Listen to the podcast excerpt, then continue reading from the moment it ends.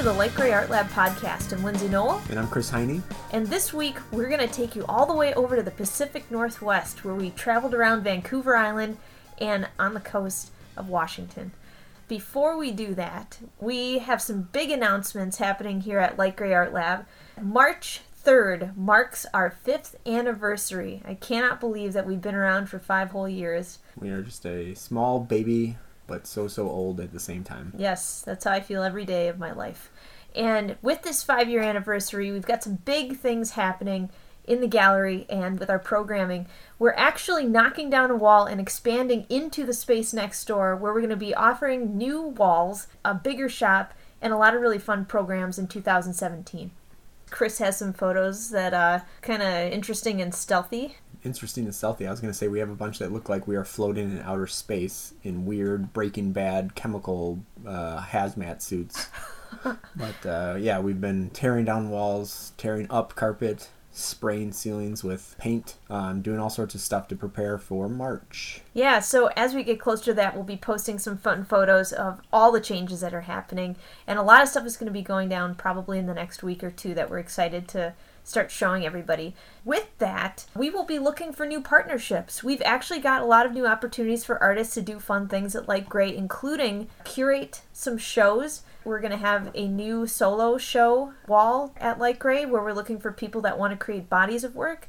We have a new dedicated space for narrative work called the Page Gallery and dedicated workshop space where we're going to be inviting some new visiting artists over 2017 to come and share what they do with the rest of us. So I'm really looking forward to that. Yes, and so I'm sure in the next couple weeks too, as we renovate our website, which is one of Chris's big things that he's working on in the next couple weeks, we're also going to be posting a link for people that would like to consign stuff. So if you're making a comic and you know it's going to be out in the next couple months and you want to celebrate it, let us know because we also have opportunities for people to do signings and get togethers and meet and greets. So um, if you want to come to Minneapolis, now's your chance. So I also want to say thanks to everybody who's a part of the fifth anniversary show. It's called 2BU, and it features the stories and narratives from all of the people behind the artwork. And so, if you want to see the uh, entire participating artist list, it's up there on the website right now, right on the front page with a button, uh, and you can see everybody that's involved in that. But we also are launching another call for art, so make sure you check that out before February 9th. Cool. And if you're in the Minneapolis area and you are looking to have some fun, come on by Gray Art Lab because we're still doing game nights. It is every other Thursday. So go to the events calendar. You can see when the upcoming game nights are. Again, they're on Thursday instead of Wednesday because I'm teaching again. Check the calendar and come on by if you want to play some games with a bunch of really fun people. And on the other days, the other Thursdays, we're doing tarot things again. So we just had our animals and familiars tarot class, and we're going to be talking about tarot and magic, botanicals, and a bunch of other fun stuff as we lead into the spring. So yes. make sure to check out the events calendar for all those things coming up. And one last thing that you might want to know so, leading up to this podcast, we've been doing a ton of research to figure out the absolute coolest adventure for the new light gray art camps this spring. So, if you're interested in traveling with us, we have two new art camps. One to Washington State, where we're going to be crawling around on the beaches, camping, uh, doing a bunch of fun stuff in the outdoors, and you'll get a tiny taste of what that's like here on the podcast. And we have a second one where we're headed up to Vancouver Island, Canada, and uh, we're going to see the wild Pacific Trail, uh, walk around, listen to howls of the wolves, old growth forests, old growth forests, and other crazy things. So let's go all the way over to the Pacific Northwest, camping out in the wilderness, washing ourselves in a pot of hot water, eating random things out of the back of a car, and many other crazy adventures that only could happen in Washington and Vancouver Island, Canada.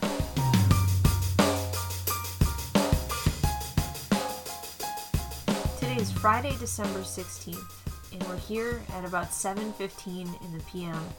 surrounded by drywall. Drywall. we're we're sitting silently uh, for the last maybe 15 minutes or so in this tiny little shack on the side of a bubbling creek in about 30 degree weather outside in uh, the Olympic National Forest. Uh, all around us, there are towering trees. There's snow that's dusted the ground. There's a porta potty just about 10 feet away. and there's an outdoor shower that we have yet to use. But we're here on a super adventure. Chris and I decided to go and scout out a couple awesome places over here in the Pacific Northwest. And our plans are to go all around the Hoh Rainforest, over in uh, Olympic National Park, up to Vancouver Island, and then back down to the North Cascades, and then land safely somewhere in Seattle to say hi to Francesca, and go back to our frigid, cold, but beautifully interesting Minneapolis, Minnesota, in just a couple days here. So, um, we're excited because today is probably a really good start for day one of our weird adventure.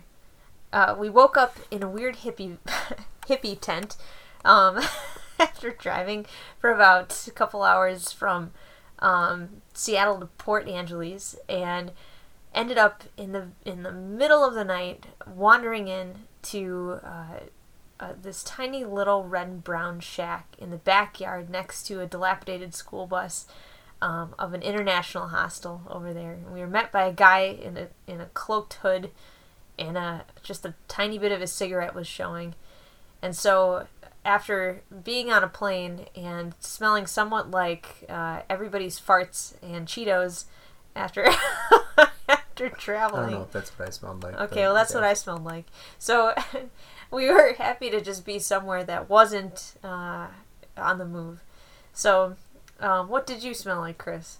I smelled normal. I actually felt just fine last night. We we flew out. I don't know in the morning, and we spent all day in airports, and um, then we got into Seattle, and everyone was freezing cold, even though it's like like long sleeve weather. Yeah, it's just a brisk, a nice brisk, chilly, yeah, chilly weather. Um, but I was feeling actually pretty refreshed, and I went to bed feeling great, and I woke up feeling like I had just gotten off a plane for some reason. So I felt bad and smelly in the morning. Oh, in the morning? Oh, that's so awkward. Well, I actually really enjoyed our stay last night, and so before we went on this trip, I didn't really tell Chris much of anything about where we were going. And I said, okay, Chris, don't worry about it. I'm just going to plan everything and we're going to go and we're going to have a super adventure. And so as we showed up last night, it was the first of several really interesting houses that I booked. And so I feel like when you're going to go on a trip, you might as well go find the coolest places to stay. And so Is that what you call it? Yeah, I do call it that. And I like you could I mean you could stay at a hotel or you could stay wherever, but it's not really the same as just picking the weirdest spots and trying to go there. So, how hmm. did you feel about yesterday's? Can you paint the picture of where we stayed and how that worked? I mean, it was fine. It was the the international hostel was like this orange. I think it was like orange and purple and yellow house, just in Port Angeles, which is like a small. I don't really know how to describe it. It felt awesome. It just was a little town, and then we had, like you said, a small shack in the back that is like was on a trailer and so it was just a bed and a closet and a heater. Yeah. And that was it. And so we had to go out of the shack or whatever you call it, out of the bedroom, onto the back porch and walk across his back porch. And this guy must be, he must have properties or something, or he's just a hoarder because he had like sinks and tubes and pipes and tools. I'm pretty sure he's going to use that to convert that bus into another home. Yeah, I'm so like the, there was an old school bus and it had like wires coming out of it and stuff. And then I was like, and we parked next to it and we got in at like midnight or something. And I was like, are there are there people on that bus? Like, are there people sleeping in that bus? Yeah.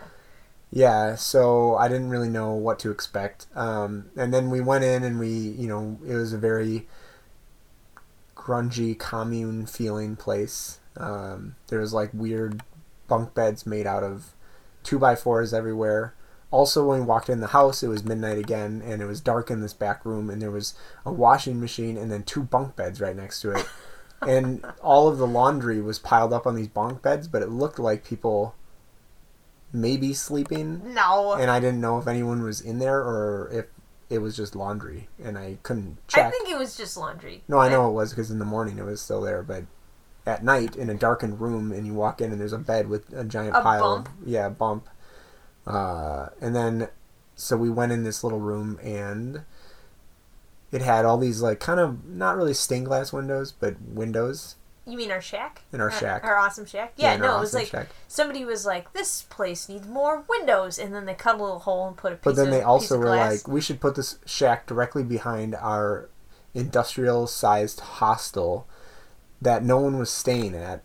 That they had like a 1000 volt light bulb shining out into our windows, and it was seriously like a spotlight. Like was- really bright. We- Like a football stadium.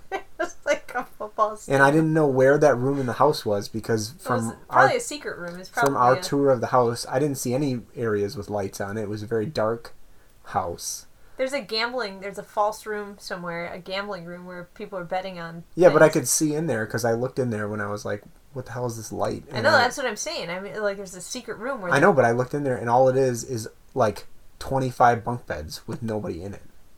Oh, what the stadium light? Yeah, where the stadium light was Oh, coming okay. from. So there wasn't anything cool back there.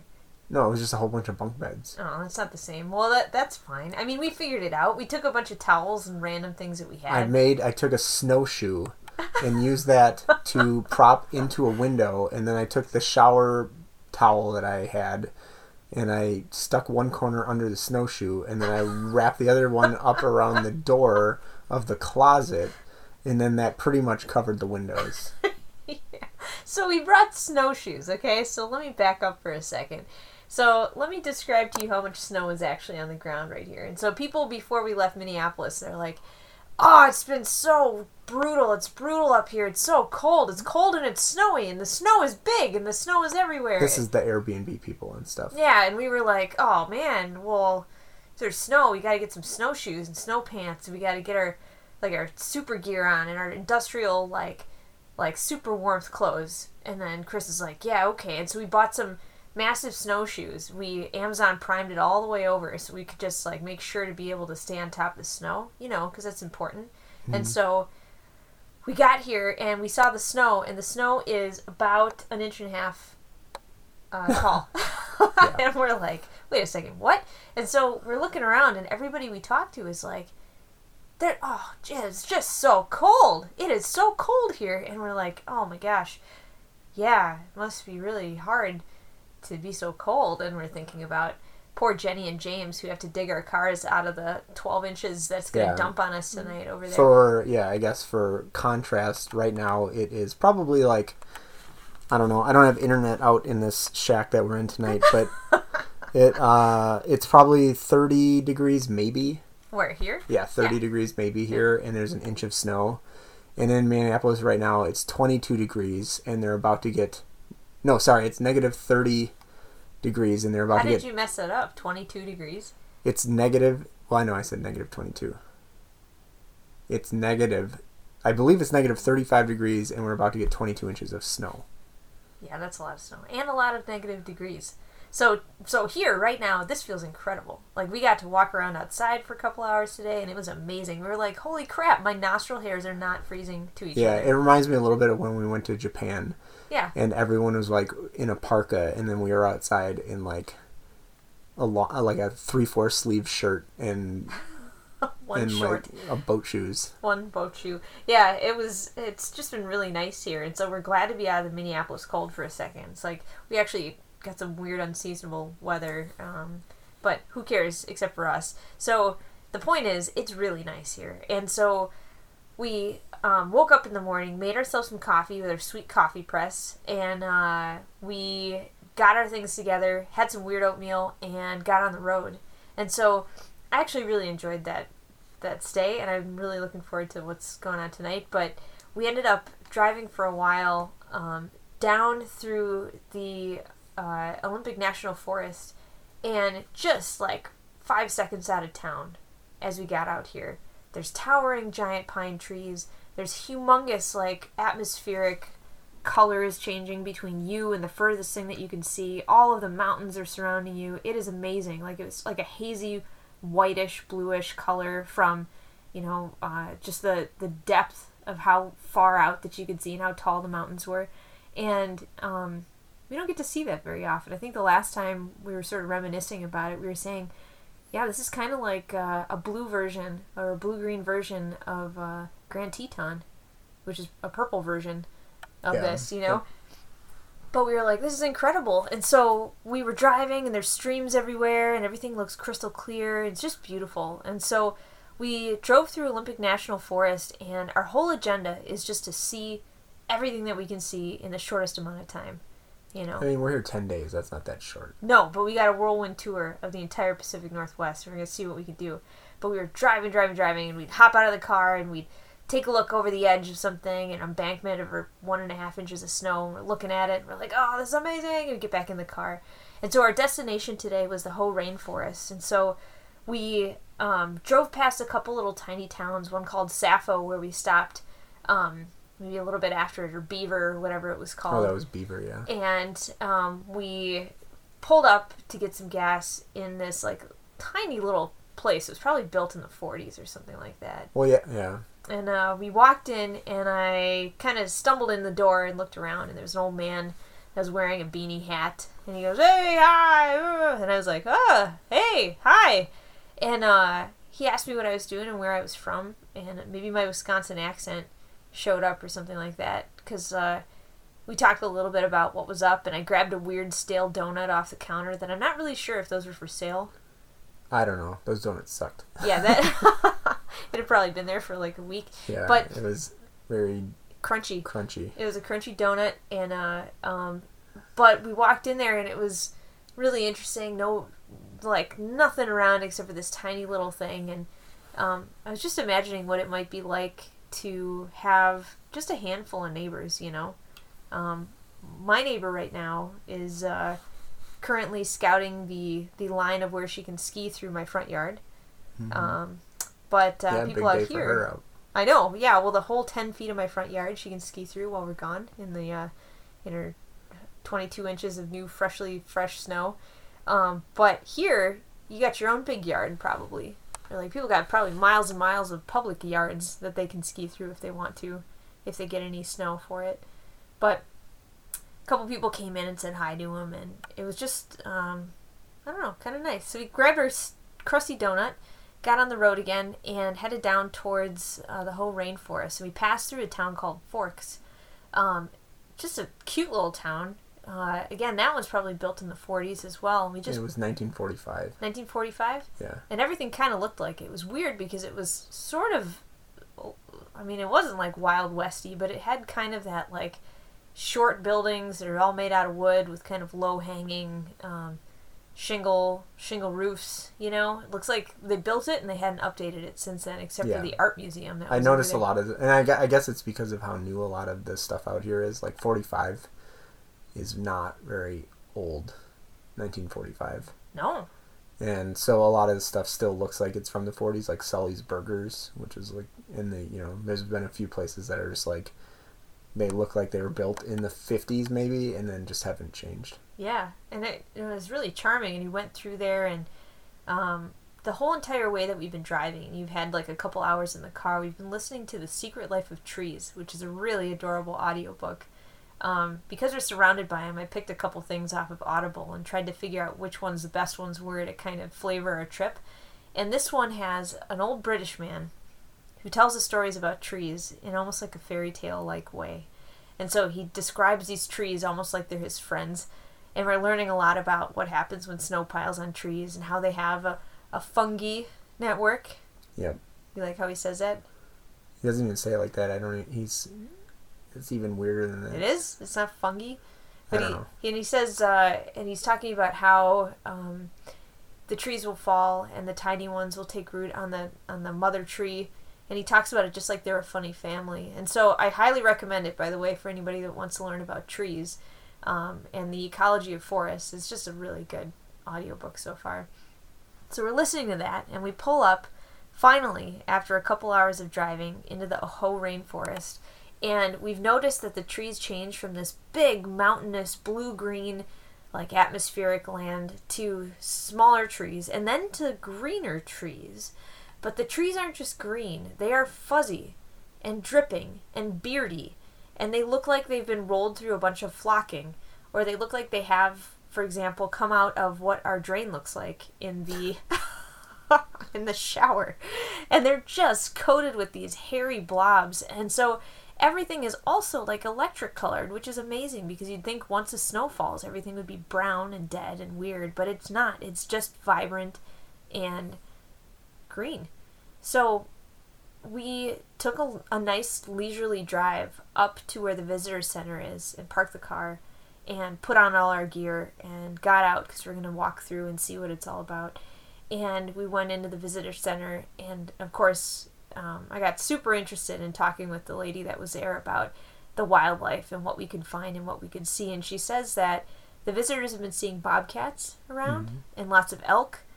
Um, she said that sometimes because the water is so clear, you can see all of the salmon, or the what they call them, the coho.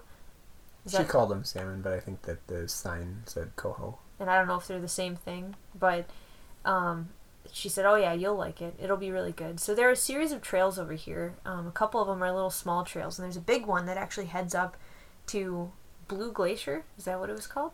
Um, maybe I don't remember. Something, Something like it was that. Pretty simple glacier name. And so they actually still have glaciers here, you know. And she kind of was talking to me for a second with a little bit of a um, melancholy moment and she said yeah well you know if you ever get to see them it's 18 miles up but it's worth seeing and you should go see them while they're still here and i we had a talk for a second about glaciers and i sort of admitted that i had uh, an affinity for glaciers and that since chris and i have been going to iceland for years and years and years since 2009 it's been interesting watching the change in them and so I, I was like oh i'd love to see that you know and she she told us that the trip though would be better done in summer.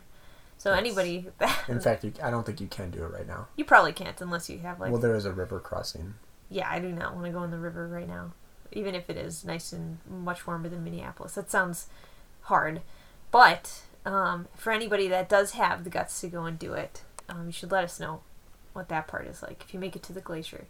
So we walked around the Hoh rainforest and um, every now and again a tiny little brown bird, um, a little tiny wren, or a blue jay, or um, a tiny little squirrel. Funny little squirrels here that they have. The red ones. Yeah, they're little red ones. They have beady eyes. They're really cute and really small, not fat like our weird gray squirrels. Yeah. You know, they'd poke around and we would see elk tracks and we'd see. Actually, saw maybe what was a bobcat track. It looked or it was a paw. It was either I don't know if they have wolves here, but if it was Minneapolis, I'd say it was a wolf. But probably bobcat since she said they saw him. Yeah, and we were walking kind of meandering, and it was really cool doing this in the snow. And of course, you know we're we're out here and we can see our breath, and our noses are all red, and our fingers are cold, but it is just silent out there and so we could hear our feet crunching the snow on the ground. We were walking through all these trails, and every now and again the snow would kind of brush over the path, and we'd have to figure out where exactly the trail started and stopped again. Yeah. One of the trails led all the way through uh, an area down by a river, which had a big stone kind of sandbar running along it with all the runoff, and it was just beautiful. It was right around like 3:30 when the sun was starting to set, and we could see it just making a haze of like steam, um, and kind of that atmospheric quality again as you're looking out over like a big landscape. Uh, everything was just sort of light, and we tried to capture to no um, great uh, ability what that really looked like on camera. And I don't know if you did a good job, but it's just one of those things where you just you forget sometimes that you can't take in all that stuff with your camera. Yeah. You know, you're sitting there and you're like, how come this doesn't all fit in my viewfinder? Um, but that was one of those moments too. We're just sitting there and we can see everything. We can hear the water and we can hear the crunch of the snow, and we can see the haze coming off the water, which must have been somehow warmer than the air. Um, but we kind of wander our way through there, and again, kind of pass by these towering, towering trees that must have been there for hundreds of years. And So, what did we learn about trees today, Chris? I mean, we learned a lot about how they grow and how they fight and how they also help each other and all sorts of stuff. And you could see a lot of direct examples of like the way that the fungi and the molds work with it and how the trees like they extend their crown out and not, not to touch each other, but the closer they are, if it's the same kind of tree, the more helpful it is because they share resources under the ground and stuff. And you saw a lot of examples of trees that had fallen, and then other trees just started growing directly out of the kind of corpse of the first tree. What do they call those nurse trees? I think they said Did they that. call them nurse trees? the guy didn't, not on the audiobook, but Yeah, on and some of the- the plaques. Yeah. I don't remember what they called them, but yeah. Um, there was one where it had fallen and it was a really large, long, straight tree and it had fallen and there was just a perfectly straight row of trees that had grown out of it Hundreds of years hundreds old. of years ago because yeah, now the trees are, are giant in themselves, but you could still see the underlying mound of what the tree used to be, I guess, where it had fallen. The interesting thing too is when you walk past these things, there are holes where all of that stuff is disintegrated, but the roots of the original tree, where it had landed on top of that old decaying tree, Mhm. they've left these big archways, and so some of them are big enough for me to probably crawl through. Yeah. You know, so there's these huge, like big spidery, you know, bottoms of the trees where it looks like the tree could just skitter away. And so some of these have like giant, sort of like pulsating looking roots that are just flying around, and there are other ones that have like caverns that the tree kind of comes down and spreads out, and there are these like protrusions that make little tiny like alcoves. Mhm. And I kept thinking about it, and I was just like, this would be a fine place to live if I was a small gnome and or bobcat, Yeah. you know? Either one of those things. Either one of those things, and you could see all those little tiny birds popping around there, and I was just like, this isn't too bad. Like, I'm sure there's tons of stuff that they can find to eat and do and whatever. But one of the best things that we saw today that I, again, tried to try to take a video of it, and maybe it'll work, but everything was covered with frost, and so when you would move, uh, since we were right at like yeah 3.30 or so when the, the light was shining through the trees everything sparkled like it had glitter on it. Mhm. every single tiny fern had little ice crystals that were fanned out in these these like really interesting almost eyebrow shapes you know? There were these tiny like shards of crystals hanging off the moss like the hairy moss that was hanging from trees. There were drips that had refrozen that looked like tiny little beads. It almost looked like a um, like a fake christmas tree in a lot of ways you know that Yeah. that faux glitter that they put on everything. So um, we tried to capture some of that stuff and i don't know if we did a very good job but um, we eventually made it our way back in the car and headed towards forks. And so the sun was setting and we were driving up there listening to our old man talk about trees. And we pulled in to um, a place right along the forks main drag called native native and twilight Native, something like that, yeah. native to twilight i Native think it to was Twilight, yeah. and then I was like, "Oh, what a weird, what a weird name." And I walked in and I talked to the guy behind the counter for a second, and I was just like, "So, does everybody wear these shirts that say forks on them all the time? Because Minneapolis, everybody from Minneapolis wears shirts that say Minneapolis on them." And then he's like, "No, maybe the old people do." And I was like, "Oh, yeah, totally normal. Uh, okay." And then as we were leaving, Chris was like, "Did you notice that?" all of these things over here are Twilight flavored.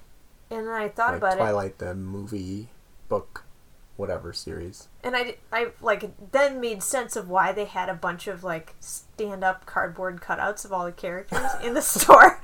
I was just like, what a weird store. Why all these stand like cutouts? Well, it was like half Twilight memorabilia, half um, kind of that the native art of this area that's very iconic. I don't know yeah, what I it's was like, called, what is this weird combo? it was like half and half between sort of like that traditional art and Twilight memorabilia. yeah. And And then, then, I was looking up reviews while Lindsay was doing that because we were really hungry, and there was like four restaurants in Forks, and I was like, which one of these is the the best? And the reviews kept mentioning Twilight, and I didn't know why. like it wasn't so much that it was like a thing, but like two separate reviews mentioned the Twilight franchise in the review, or something like that. Someone mentioned about how the strawberry lemonade had the audacity to be called like Twilight Eight or something like that, and I was just like, okay. I don't know why this guy's complaining about this in a review, but whatever. and then it wasn't until I went in that store and I realized that Twilight must have been filmed here in, or something. Yeah, that makes more sense because I didn't understand what that was about either. But then I looked around as we searched for our ultimate restaurant, and there was every other store is called Twilight something. Some it has Twilight in the name somewhere. That's too bad. And then we ended up going to a delicious, best rated pizza place called Port Pacific, Pacific Pizza. Pizza. Pacific Pizza, which has more than pizza. Neither of us even got a pizza. No, I got the the uh, Portabella ravioli. Bella is in quotes. Yeah. Um, and then they had a whole Twilight menu that I could have. Yeah, Uh, Twilight themed menu. Bella lasagna was Yeah, I didn't really get that one very much. Um, I did not get that one. I got a grinder. I got a potato. that is not Twilight flavored like, either. maybe the potato looks like that one guy from Twilight. It does look like that one guy. We all know who you're talking about. so, but yeah, that it was it was really good. It was nice. It was like a like a home style meal. Chris got some some uh, salad bar. Looked pretty good. Yep. And uh, yeah, I don't know. We just hung out for a second. Just like got warm. Although the salad bar was one serving. Yeah, I don't think that's no how going salad back. bars I know. work. I was like, I don't know if you guys know what a salad bar is, but it, I you could like write a review. You could be like the audacity. You didn't name they salad did. bar. I mean, they they pointed it out on the menu and on the salad bar itself and everywhere, so I wasn't confused or I wasn't. And it was cheap. Well, yeah. It costs as much as one salad. I guess it's a great thing because you get to make whatever salad you want. But I was also like, salad bars are not Well, they're worried that somebody's gonna get real hungry and then just like eat all the salad. Yeah, you know what I would have done is I would have got a whole bowl full of peas because I didn't realize there were peas on that salad bar, and that's probably what I would have gotten. Yeah, no. All I wanted was salad, but no. Well, I would have got a bowl full of peas. No going but- back for salad. Yeah, speaking of that, I don't think anybody should ever write reviews ever. That's my only comment for that because I think only turds write reviews.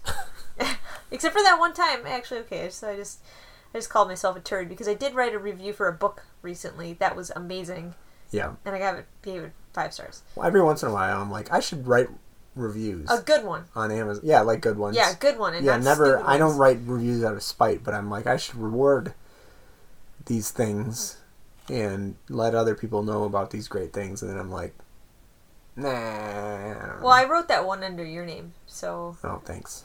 yeah, it was a really good book. Okay. It's, it's a good book, but it was uh, very good um, ravioli, Your pen name is Chris Heine. Yeah, and I write all my fanfics under that name too. So Your slash fix of Star Trek. Yeah, and um, so we uh, got out of there, and it's already dark. It's pitch black. There's no lights anywhere, and we're driving down the road in our um, white jeep that we have, random white jeep. Yeah, our uh, checkout situation where our car was kind of funny because it reminded me a little bit of Iceland, where they seem like they didn't really care or weren't that organized. That it was a front. It could have been any of. I mean, they they had nicer cars than they do in Iceland, but they we just were like, which one's ours? And they're like, they were in a parking lot, and they're like, which one do you want? And We're we're, like, like, one with four that?" wheel drive, and they're like, there's this one and this one and this one, and they just pointed them. They're all different brands and different models. And This they- one's from uh, Colorado. Did you see that? I did see that. It's a it's a white Jeep Renegade or something like that. I don't know. It Colorado. looks like a weird sports shoe. it looks like a shoe. Yeah, Yeah. looks like a roller skate. it looks like a weird shoe. Looks like It a looks like- Cabbage Patch doll shoe. Yeah, it's unfortunate. We don't. I mean, I'm not gonna be taking any photos of the car, but that's fine. But it works well for audiobooks and are driving. And so we were driving down the the highway again, and we can see all the little tiny shiny eyeballs of all the elk around the sides of the roads. And of course, like right after dusk, that's exactly what you get. It's like a million animals trying to get on the road, and um, we just uh, pulled up to our little dirt road that is supposed to house our cabin. And I wasn't exactly sure where it was, but we got some cryptic directions from the guy, and I, I figured out where exactly to go. So we drove down a tiny dirt road, through a couple of pipes, over to this like super steep hill, and stopped at the top of a hill where we looked down into what seemed like an unnaturally deep abyss Yeah, coated in ice. Yep. And so we stopped the car and we said, okay, well, we're not going to go down there with the car. Um, and slowly but surely grabbed all of our huge luggage. Let me pause here for a second because anybody that's listened to the uh, to the London Diaries or the England Diaries or whatever we called it with uh, Tegan and I will remember us talking about our giant baby our huge giant duffel bag. Well, we have two giant babies with us this time. There's a teal one and a black one, both of which are filled to the brim with things that we probably don't need, like snowshoes. And Chris had to carry both of them down an icy, treacherous cliff to the bottom of where our cabin stayed. And as we approached the cabin, we crunched up the snow all the way up here to one that has a light on. And we looked at it, and Chris goes, Is there only a bed in there? And then I peeked in the window and I said, Why, yes. And what I meant by is there only a bed in there? It is literally a door that opens to a bed. so there no floor. So we are sitting on a bed made out of either a futon frame or it's just two by fours put across a floor and with a thin mattress and we have all of our bags on the bed with us because there is like a nest. literally no it's just a it's a drywall room with a big giant glass window door and two giant glass windows on the side and a bed for a floor There is, though. there's a, some hooks on the wall, and then there's a small mirror that probably measures about four inches by eleven inches, and then there is a DVD case with dodgeball and Meet the Parents in it. But there is no, there's I don't. I guess they're just in case you bring a DVD player because there is literally nothing in this room. There's a nice collage up here, though. That's very nice. I like it. It's got an owl and some fungi. It is a it. drywall room made out of two by fours. It's not just drywall, though, Chris. This is plaster. I can tell. oh yeah, I guess it is plaster. Yeah, somebody did a really good job. Chris seems to be skeptical about how comfortable this is, but they have a wall plate here, and there's also outside. There's like a little sink. It happens to have um, frozen already, though, so we're yeah not so uh, get this there is a there's like a culligan bottle on the porch that we could drink out of i think Yeah. And then uh, and then on the porch there's also a little stove i think we can use Yeah. like a sterno camping stove and then there is a path around the side that goes back to a porta potty Uh huh. that you used and put Sawdust. sawdust in I sure did. and then there's a big corrugated tin thing that apparently is a shower, but I don't think it is like pitch black outside, so I don't think anyone's going to use it tonight. No, I'll probably shower in the morning. I feel like this is kind of one of those things where you have super adventure and you better go shower in that thing. And then there's a creek outside. Yep. I was walking around. Did you almost fall in there? I didn't realize how close it was. It is like directly outside, yeah. Yeah.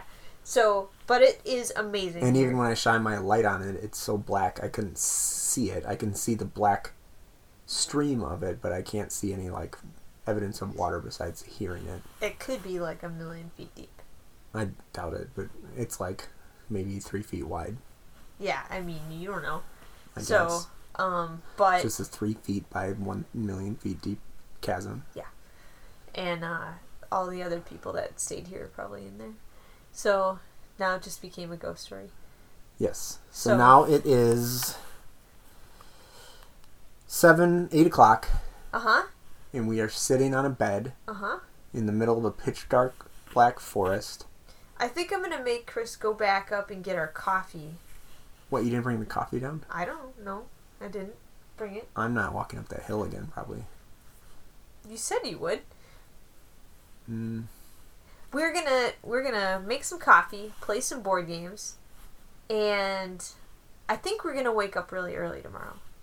We're gonna go to Ruby Beach. We're gonna go to La Push, and we're gonna go to the other beaches down there, all of them.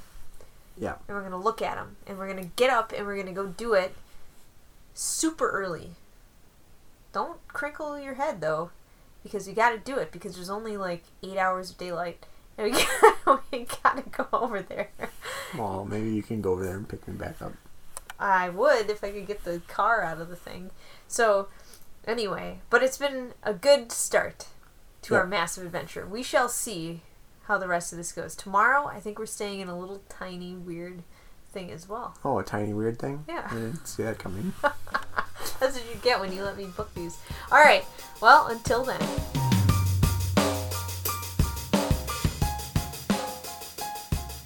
It's Sunday, December 18th, and we're sitting in a ranch themed room coated with saddles and bridles and brown and a bucket of candy that was left by our Airbnb lady. It was actually very, very nice.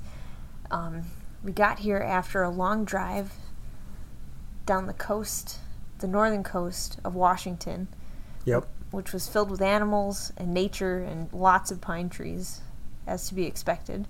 Yep. But let's take you way back to yesterday, which I'm already starting to forget. Well, we could always we could go back, not to yesterday, but to the day before, when we last spoke to these people. uh, we had just, I think we had just gotten to Oh, a our cabin, shack! uh, our shack at the bottom of a um, icy path. Is that correct? We and uh, we we survived the night, obviously because we're still here. Yeah, except almost didn't because Lindsay forgot something in the car, which was way at the top of a hill, and I had to climb all the way back up the hill in the pitch black to find whatever it was. I think you left LaCroix in the car and you were afraid they were going to explode. I was afraid they were really important.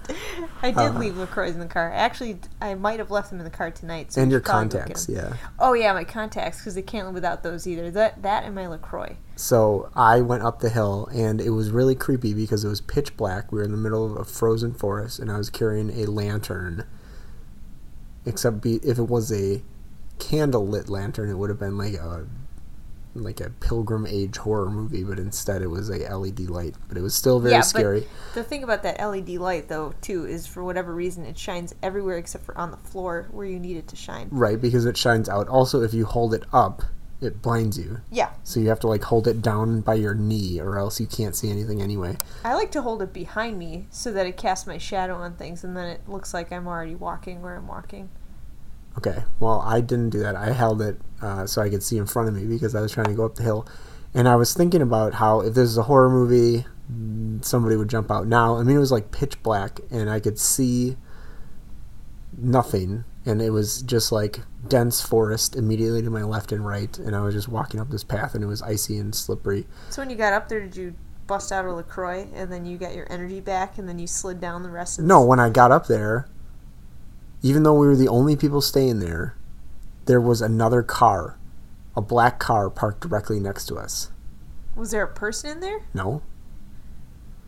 And then I was like, this is the last thing that I wanted to see here for some reason. Yeah, well, Because now I know that someone else is here, and we have a tiny cabin with a glass front door, and anybody who came through there would have had to walk by our cabin with our lights on. You see directly into the cabin, so they probably walked past us and saw us, and we didn't see them because because that's how light works. That's what that's my mom says. works. She says anybody can see you get your lights on or whatever, you leave your windows open and you're changing your PJs, people can see you yeah, I know like you're it's a terrified TV. of that. Yeah, I know. Well, it's true. As you can see, if you're in a shack by yourself, a see-through shack, all the weirdos on the outside can find you.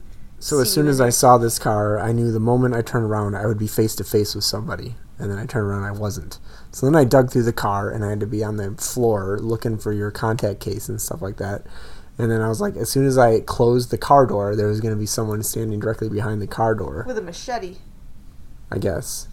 Uh, and La- then LaCroix. so there wasn't though. And I have no idea who those people were. And they were still there when the car was still there when we left. But anyway, so that was scary. Otherwise, we basically just um, stayed on the floor slash bed of this cabin and couldn't really do anything or move, which of course means Lindsay fell directly asleep. Yes, it was awesome. that's exactly what I've been looking forward to because I feel like on a vacation you're you that's what you get to do. But it was really comfortable and despite it being a see-through cabin in the middle of nowhere with no running water, it was incredible. It's exactly what I wanted. So we went to bed and probably about an hour before sunrise my alarm went off and I had set it early because I knew we had to make it down to the beach. So we were going to go to Ruby Beach um, that day, and we only have like eight hours of sunlight. And so it was really important to be able to get up. So the alarm went off, and I forgot where we were because it was actually super comfortable. And I opened my eyes and realized that I could actually see some stuff. And I don't know whether it was the moon shining through or if it was just the snow reflecting, but it was not too bad. And over the next half an hour, when I was like groggy, I saw um, slowly, slowly, slowly the inside of the forest started to become a little bit lighter. uh, and I was really hoping to see some elk because we were truly right down in there. Um, outside, I think, as we said before, was a, a dark creek that was running through that all night had a bunch of awesome white noise. It was just beautiful. So I got up, put on my normal clothes, took one look at the outdoor shower, which I thought I had the guts to go in there and take a shower, but I did not. I foregoed the shower to uh, have some coffee instead. And so I emptied out every last remnant, and I think you watched me do this, of every weird water bottle that we had into Yeah. a tiny pot and made us some weird, strange coffee And oatmeal. and oatmeal with remnant water. It was probably all your backwash. All right. But anyway, I drank it, and it was delightful. And it was nice to have some coffee. But we sat out there, and I babysat that thing um, for, I don't know, 15 minutes or so as you packed everything up. And so it was nice. And so it was very quiet. I never saw the people in the black car. Yeah, so all of this stuff we kind of did before dawn. By the time we were packed up, it was light. Um, but I think we started when it was still like that very weird. You can see, but there's it's blue. It's pretty much black and white. It makes me realize how when you when there's no light, you see basically in black and white. Um, because everything was just like pure black and white, and then slowly color came into the world.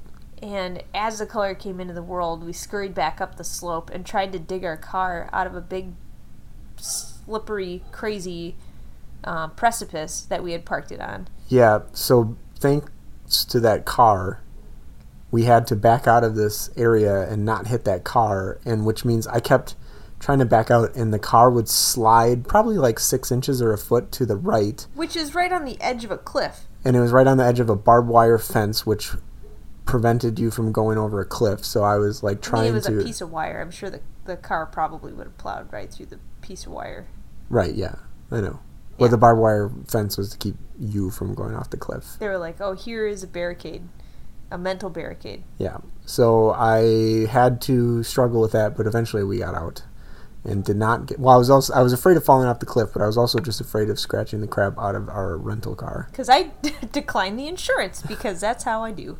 So anyway, we got on the road and we raced down to a very scenic race, very slow and not very fast race, down to Ruby Beach, where it was so early that we were surprised to see that another uh, car was there. But as we kind of scurried down the bank and through this little tiny walkway to an area that was right on the edge of the park and right on the edge of the beach, we kind of walked over a couple big fallen logs and realized that the entire beach was just coated with frost uh, frost covered logs and ice crystals that looked like little tiny fur pieces um, over each one of the logs, almost like somebody had just sprayed it with flocking, you Yep. know. Yep. And so everything was truly, again, black and white. And off in the distance, there were some sea stacks that were big black sea stacks with a couple scraggly trees growing out of the top of it, and the waves were crashing around each one. And it was a little treacherous trying to kind of skip around on top of these logs, and I was kind of gingerly stepping through each one and um, not wanting to make any footprints for whatever reason. I don't know if you ever feel like that, but it was such a pristine, beautiful scene that every time I put my foot down, I was worried about raking all the ice crystals off of all the things that we were near. So we got out into a clearing, and you looked one way and you saw all of these logs that had somehow been washed up onto this bay. Like hundreds of them. Hundreds of logs that were super thick, that were about. Just look like telephone poles, or if they were like three times as wide, yep. And, but they um, were perfectly stripped and stuff. They were huge. By the so ocean, Imagine a car tire sort of extruded into a huge, long tree, you know. And it was just, uh, That's what a log looks like. Yeah. I know, it looked like a tree. It looked like a tree. So, anyway, they were everywhere, um, but had been bleached by the waves and by the sun, and also were covered in frost. And so we found the only bridge, the only pathway over um, like a big river or rivulet or whatever of rushing water that was coming from up in the mountain kind of down to the ocean, and so it was kind of having all this fresh water uh, create all these ripples against the sand all the way out to the ocean. And we could see on the other side of this river, there were these huge sea stacks, and no one was over there. Um, Well, there was only one, two other people on the whole beach. So Yeah, and then they left. So there was absolutely nobody, and so we had it to ourselves. And I said to Chris, I bet you we can get over there. I'm sure there's a bridge, or I'm sure there's something. And so we looked down at our boots and we realized that we had our big Minnesota clompers on, which um, Chris Chris's came from, I don't even know where, I don't know where Fleet either. Farm or something like that. And I've got some some versions of those too that have like the the duck bottom, you know, like the big rubber piece on the bottom. And I was like, whatever, I'll just go like splashing around in the in the water. It's fine. And so we took a couple steps out and realized it was too deep, and then found a log that was slick with frost and looked at it for a second and thought maybe we could get over it. And so we spend the next like 15 minutes looking for the best walking stick to stable ourselves across this big fallen log. And so I thought about this as we were carrying our electronics uh, over this giant log, and I thought, like, oh, how crappy that would be if I fell into this water. Well, you have like a phone. I had a phone, a giant camera, and three lenses in my pockets. So I was like, And you're also the clumsy one. So I'm sure that probably was extra nerve wracking for you. But I would I had a tiny little stick I thought was gonna do it, but it was probably it was probably your about stick was like as tall as the log. So I know, Lindsay it was, was- like it was only, like, two and a half feet. holding it into the water. I was like so you bent were over basically like an old bent over, crone. yeah, with a walking stick that was like two feet below her. Yeah, that didn't work out. And then I stood up and then I just used it on the log.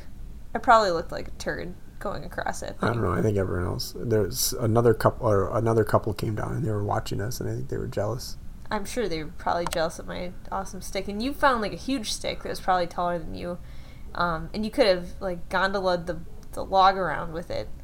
You know, Yeah, the log was like 20 feet long though, so it was quite a balance balance beam act. You couldn't just take two steps across it. It was like and imagine just like coated in, in frost, and so the entire thing was icy, and there was rushing icy water all over the place. And so we slowly, slowly slid our way to the other side and jumped off and put our put our sticks um, against another pile of logs over there for later, and um, ran out to the sea stacks and watched all of the water kind of come rushing through the holes in the rock. Uh, it was interesting because I thought for sure we would just see tons and tons of creatures. There was like little tiny pieces of rock where uh, tide pools had had sort of formed, um, and I poked my head into one area and kind of looked for them, and the only thing I could see was just a single white sea anemone, just kind of waving in a pond all by itself in a tide pool, and there was nobody else. No other creatures, no crabs, no anything. I thought for sure it would just be everywhere, but I don't know where they go. I don't know. Where do they South, go? I don't know. South? Go Maybe. deeper in the water. I don't Probably. know. But we spent a good long time there, and it was just beautiful. So the sky was gray, and like all the logs were gray, and the sand was gray. The whole thing was just beautiful and gray. And um, we eventually made our way back up there, um, and uh, got in the car and decided to go to a couple other beaches. So we went all the way up to Rialto Beach, um, and stopped there for a moment, and it started to kind of like drizzle outside and that was another place too where it's just amazing. You could see of course all all around you is just all these trees just you know massive trees that are both living and decaying and also ones that had fallen in the ocean and kind of swept back up. So you know it's no surprise that every single beach has like 40 million dead trees on it. But i think being from uh, minnesota is interesting because you see other things around bodies of water because we've got Lake Superior and Lake Michigan and like 10,000 other lakes, you know, Mhm. but not in that amount of you know structure. You don't see that many trees in the same place. Yeah. Not to that scale either, you know. Right. So, um, so we spent some time there as well, and eventually, um, we had talked to a person the day before about the tide coming in. It was right around about like 1.30 It was the park ranger. the nice park ranger, and, Yeah. and she was like, "Yeah, you don't want to be around when the tide is high." So, and it, there wasn't many places to go because again, you know, the ocean ate the land, and so we couldn't go anywhere, and so we were kind of sitting near it and um, realized it was a great time to go and get something to eat. So um, we went down to a seaside cafe in La Push, which looked like one of the only restaurants, possibly the only restaurant that was there, and it had a beautiful giant totem pole outside, uh, and all around were boats called the Leviathan and uh, names of all sorts of interesting sea creatures around this tiny marina, and crows everywhere, just piles and piles of crows, And some seagulls. and a couple seagulls, and maybe a duck or two. But I was amazed because this entire time we've been seeing tons of crows, just kind of hanging out in you know different areas, and we sat by the window and watched a crow eat something um, outside in the marina. And of course, everything over there was covered in moss. And so I had uh, some clam chowder, which was quite clammy, and some fried clams, which were also clammy in a good way, not in a gross way. Um, and we enjoyed like just sitting for a little bit. Of course, we warmed up and took a moment and you know got back in the car and uh, we had heard there was a really nice trail um, just i don't know maybe just a mile or so down the road and we found a parking spot or like a little tiny overflow parking thing or whatever it was called just a little parking lot outside of the forest um, just a tiny bit outside of La Push and parked our car and got out and walked down a trail to Second Beach. And as we stepped into the forest, we saw towering trees that were hundreds of years old that had split at the top and a piece had fallen off and the tree had tried to save itself and had a new offshoot that sort of went out like a like a cactus arm, you know? Yeah. and we would see huge fallen trees with the circumference of the old stump being bigger than a car, with tons of other trees growing out of it. Things that had crashed very recently, probably in the last year or so, um, with the green, like the greenery or the foliage still intact. Giant, huge root balls that had pulled up that made like massive holes in the ground in a giant circular, uh, almost palm shape. And so we looked under some of these things and walked along for a while, and we could hear like the little tiny chirps of birds every now and again, but otherwise it was a very still and very silent place. And so it was interesting being inside like and under the canopy of a huge forest like this because every time you would look up you'd get a little bit of vertigo because the, the trees would just go forever and ever and ever. And every now and again I'd raise my phone up to take a photo and it would just be this big blinding white light shooting through all the treetops that would just completely blow out my photo. And I would look at it again and look at it with my normal eyeballs and I'd think to myself like it's so dark in here. Like how how is this even possible? But if you catch the light at the right angle as we did as we got closer and closer to the beach you could actually see huge light rays streaming through the treetops through all the leaves through all of the trees um, all the way to the ground because it was kind of misty and it was kind of moist in there. And of course everything was covered with ferns and moss um, and the smell of the entire place smelled like it it smelled like a bag of dirt which i can't even explain any better than that but it was it smelled like a bag of dirt That's a specific smell. it is and it was, smelled great it smelled fresh you know Yeah. loamy Loamy. yeah Okay. loamy I don't know that one. well you gotta look it up Okay. So, but it it was really cool, and so the path through here had obviously been um, sort of manicured by somebody that was taking the long way around, and it was a very scenic, very meandering, very interesting path where you had to kind of climb over giant roots of ancient trees and down past other spots where there were patches of rocks, and eventually we found ourselves going down a slope.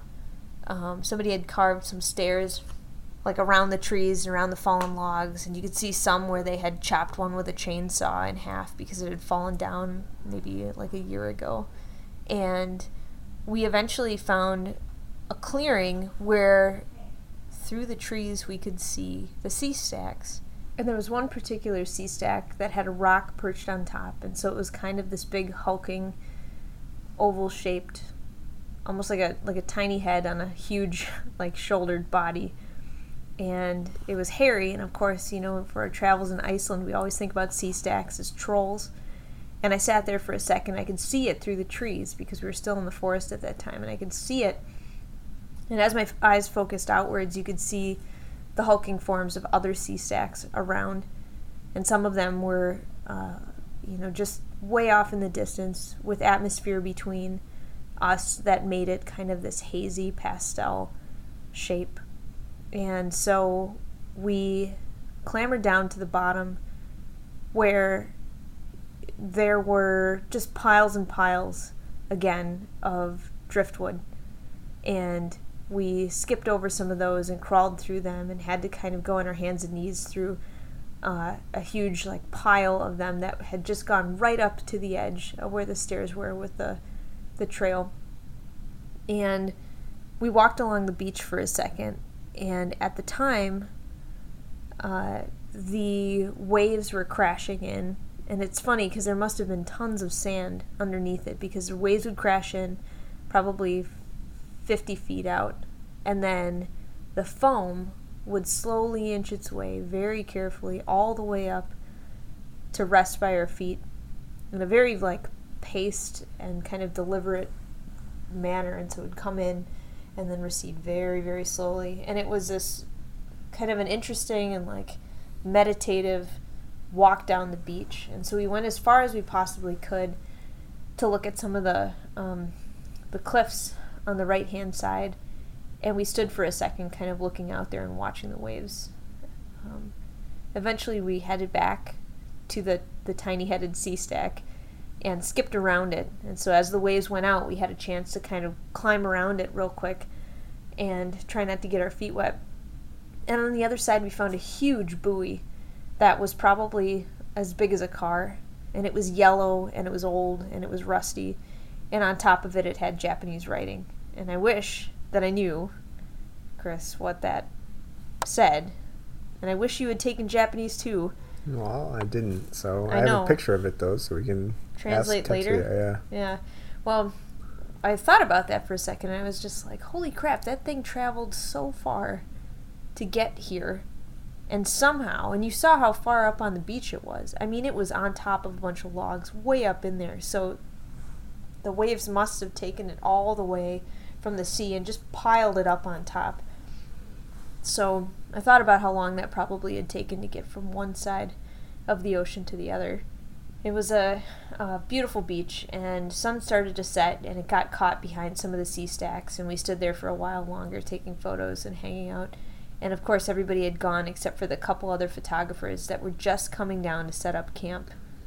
And so you could see them setting up their big tripods and just waiting for sunset to come by. yeah. Yeah. And I thought about that, and I'm like, I'm sure everybody probably goes and takes their like, their, their, you know, serene sunset pics. Probably make money off of it. Well, yeah, that's what I would do if I had remembered a tripod. On our way back up, everyone was racing down the path. We hadn't we'd seen a couple people maybe on the way down, but on the way back up we saw twice as many people as we saw all the way down and they were all carrying like tripods and cameras and they were like in a big hurry because they obviously had been like I'm going to go take that sunset picture and then sunset was a quickly quickly quickly approaching. And by a lot of people, he means maybe just like seven people. Yeah. And so, we, on the other hand, It's a lot of photographers for one beach though. It is, with it their is. with their It's a pretty big beach. Well, we had found out that you could take um, a trail at low tide. You can actually walk all the way down for miles down the coast and see an incredible array of cliffs and sea stacks all the way down. And we didn't have time this time. Um, and in fact, we had gone up, started our way back up, and we're catching like the last rays of light coming through the forest. We got all the way back up there, totally breathless, got in the car. I think I ate a piece of a potato that I've been carrying around in the car for like a couple days now. and uh, we decided to go to First Beach, which was back by where we had lunch. Yeah, we had been right next to it and didn't realize it. We didn't realize it. So we got out of the car at First Beach, and there was a huge root ball uh, from a tree that stood right there, right in front of this big kind of sandbar. And again, you look down just a little bit, and there again was another photographer setting up his stuff, Mm-hmm. waiting for the sunset. So we caught the sunset there at First Beach, and it was pink and purple and black and beautiful. It was just really incredible. So um, we knew, of course, that we had to make our second or our third, our third stop uh, for our cabin for the night, and I had booked Chris and I a tiny little uh, cabin on wheels um, at a local farm. And so we got back in there, and it was it was a little bit past dusk. It was pretty dark outside Yeah. by the time that we arrived, and we found this tiny cabin. It was just obviously like a like a kit, you know, like Yeah, like a tiny home. yeah, like a tiny home. And I was like, cool. So we got in there, we punched. But it was parked in the middle of a lot right next to a cow field. and by cow field, I mean it was a smallish enclosure. Yeah, like a football sized field with cows in it. And And, then- then a million cow. Yes, a million cow poops. And then one huge bull had somehow gotten out of the fence and looked incredulous at us. Like, what are you doing in this small home? And so we were like, ooh, that, that feels weird. We're going to get in this home before this bull gets weird. So um, we punched in the numbers, opened the door, and it was already nice and warm. And I was like, oh, fantastic. We're home for the night. I have to go to the bathroom. And I ran into the bathroom and unleashed the fury that, that sometimes happens when you eat clams with more clams on them uh, for lunch. And I went to flush the toilet and nothing happened. And then I thought to myself, wait a second, hold on. So I opened the tank and there was no water in there. And I was like, well, this is embarrassing. Um, Did the toilet have water in it? Yeah, a little, and it was kind of musty looking. Uh, but I was like, what do I do now? How do I get this out of here? Because this is really awkward. And thank goodness it's you, Chris, and of course everybody else who's listening to this story. But Yep. I we, was all, like, we all oh understand. man. So I've soiled our cabin, and and I couldn't figure out what to do. And I looked back at our Airbnb thing and I thought, oh, okay, all right, okay, no problem. Just going to contact the person. I looked and I said, oh, yeah, this is the one where the guy's in Poland. Okay, so I'm going to have to live with the funk for 24 hours. Or I could call his dad, who might have his number for some reason. So I'm going to do that. And I was just like, I wonder how easy it will be for me to tell him to help with the water without revealing my secret here. and so I called his dad and I got the answering machine and I was just like, oh my god. So then I called his sister and I was like, hello, sister. Uh, and as I was on the phone with her, um, we got a knock at the front door of our tiny cabin, and a gray haired man with a beard with galoshes on up to his knees, green galoshes, and rubber pants with suspenders and a fisherman's hat. Yeah. He says, "Hey, I couldn't find the phone," uh, and I was like, "Uh," and so as I'm on I'm the, on the phone with the sister, and I'm trying to get off the phone with the sister, and Chris is trying to talk to the man, and I'm trying to hide the fact that I crapped in the toilet, and I couldn't figure out how to get it out of there, and so. I was like, "Oh, sorry, Bridget. I'll call you later. Your dad's here." Uh, And so I hung up with her, and I said, "Oh, hey, sorry." And the the old man says, "Nobody told me you were staying in here. Nobody told me. Bridget didn't tell me. Nobody told me." And I said, "Well, uh, Joe said it was okay." And then he was like, "What? Joe's in Joe's in Europe." And I was like, "I don't know. I don't know what's happening. Can you please help us turn on the water?" And so he kind of shuffled off, and he's, "Oh, okay, okay."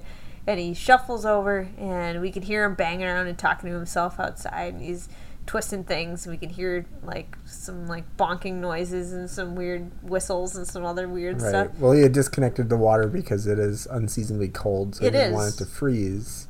So there, he was reconnecting this tiny home to all of the outlets and septic tanks or whatever is out there.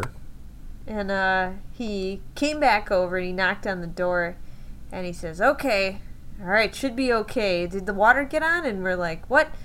And so I quickly ran and turned the sink on because I didn't want him to go in the bathroom. And we were, and a small trickle came out about the size of half of a pencil. And we said, Yep, looks good. Okay, thank you so much. And he's just like, Okay, then, well, you leave that on all night. And we were like, Yep, yep, okay, see ya. And so he left and I was able to flush the toilet. However, we ended up realizing that that tiny half a pencil of water was not enough to take a shower. Well, more importantly than that, it was fine to take a shower because it, the pencil became a small Dribble. dribble in the shower, but he did not hook up or turn on the water heater. so it was ice cold water. And coming out at a dribble's pace, it's like if I had a squirt gun and a and a dribbly one, just a dri- like, or if I if I had a mouthful of water and I just kind of opened my mouth and then water came out. That's what it was like, but in the shower. Yeah. Yeah. And so we thought, oh man, we skipped our weird ice cold shower in the shack, and now we don't have any hot water. Well, I guess that's fine because I suppose that we've taken showers in other weird places. So I was like, whatever, Chris, is fine. It's totally fine. Lindsay just didn't want to talk to the old man again. I did not. I, I did not. I. I was like, just give me his number and I'll No. call him. And she's like, I was no, like, I no, this is won't." weird enough. Weird enough. I'm cool with the cold shower. It's fine. And I thought about it, and I was just like, whatever. This old man didn't even know we were coming, and so, um, oh, it was so sad. And so we were like, it's fine. We'll just take a cold shower. It's totally Mm. cool. So So then you went upstairs. I went upstairs, and I a- had to and work by on a bunch of upstairs, this is a tiny home, so this is like Up a loft- ladder. Up a ladder, so she's above the kitchen on a on an air mattress. I was. It was good. And Lindsay pulled out her Cintiq. That I somehow brought all the way over. You know, we're roughing it with our Cintiq. Yeah, I know. and started working on a pattern she forgot to send. And I was like, well, screw this. I'm going to take a shower because I skipped the shower. And I, Lindsay had been like, there's a great thing with all sorts of amenities coming up next, so don't worry about it. Yeah, it was So fine. I slowly trickled a pot full of water, and then I slowly heated a pot full of water on a sterno oven. And then I, or a sterno stove, and then I took that into the bathroom and I had a sponge bath out of a out of a pot in the cabin. It was good. I feel like that's the way you got to do it, though. I mean, it's probably more comfortable than.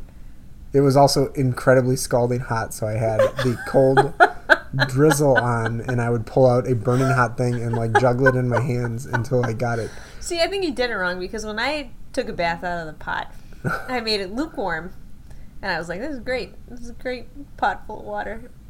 All right. Well, it was okay. Still have not really showered, but that's okay. It was good enough. So, that was an adventure. Other than that, it was awesome. Like, so Yeah, I it was ate- a cool little house. yeah, no, if it had hot water, it would have been awesome. That would have been super awesome. They had a whole fridge in there that worked, which was good. I put my half a potato that I've been carting around for a while in there, and I pulled it out later that night and had another piece of a weird potato. That was good. And uh, yeah, mm, it's too bad I had to work on stuff that night. I thought maybe playing some games or doing whatever would have been better, but nope. That's what I get for poor time management. So we went to bed, and we got up this morning and we got up a little late. And so we made our way out of the tiny cabin and straightened it up and wished it well and got back on the road. I don't even know what we did. Oh, I know what we did. I was like, I forgot we what went we to did. breakfast We went to breakfast. We went to breakfast. So on the way down because we, here, we normally we would make oatmeal and coffee, but because we could only get a trickle of water I was like, We I had also taken a shower in the only pot that we had. yeah, and I was like, I don't want to sit here and have to try and wash out sticky oatmeal with a trickle of water. so let's just not dirty our dishes and Let's let's not. just go. So we went and we drove all the way up to Forks, um, which again, as you will remember, is a charming uh, town that was built in the 40s and it has twilight fever. Oh yeah, Twilight Fever. Yeah. And Also, you didn't mention, maybe you did, but La Push. So, Twilight Fever is in is in Forks, yeah, but only the vampire side, and then La Push is like the werewolf side, and they have a sign that on um, the city limits or whatever that are like no vampires or treaty zone or something like that, and then they have a picture of the werewolf kid. Or the, yeah, whoever that guy is, the one that looks that's got the pig nose. You know who I'm talking about? That guy. He's Sorry, that guy. I know, yeah. I know. I just felt bad. Now I feel bad. I'm sorry. You don't look like a pig. you got a nice nose. All right. Anyway, and his cutout was on that one. Yeah. And so we went back there and we were like, We went whatever. back to Twilight Zone. Yeah. we need some coffee really bad. And we were going to stop at one of many tiny little roadside tiny homes that have coffee in them. Except for instead, we saw a revolving sign that we thought was particularly charming that said coffee house and breakfast. And we thought, those are two things we want. We should go in there. And so Chris pulled into a driveway. And as we pulled in, all the people stared through the window at us. And I was packing up my stuff, and I was looking back at them like, why are they looking at our car? Uh, That is interesting. It's probably because it looks like a shoe. I didn't notice them looking at. It. Well, they car. were all looking, and so we we ended up meandering in, uh, and they had an airlock. First thing that we noticed, we walked in, and there was like kind of a Christmas flavored smelling airlock. Then you had to go through another sliding door, just like in Star Trek times. You know, Star Trek Right. Enterprise. And I think the only reason you thought it was weird is because it looked like a sliding door, but you had to use your hands instead of some sort of sensor. hmm And then, so I used my hands, Yeah. and instantly, as I went through the airlock, it went from smelling like Christmas to smelling like urine. Let me repeat that. We were in a breakfast place that smelled overwhelmingly like pee. So Yes. much so that I sat down and I was like, my eyebrows got so low that they went into my eyeballs. And I looked at Chris, and his eyebrows had gotten so low that they went all the way into his cheekbones. And he goes, Does it smell like pee in here? And I went, Yes, yes, it does. And we looked around for a second because we thought maybe there was pee on the seat. Or maybe somebody had peed and we couldn't tell where because there was a bunch of kids behind us. We were thinking maybe maybe those kids had peed on something. And then I looked at the carpet and it looked like everyone at some point had come in and peed on it because the entire thing was black and splotchy. It's probably a centuries of pee. Or it probably can't be centuries. Probably since centuries. 1945. Pee every day, all day, for the entirety of the last like 80 years. Okay?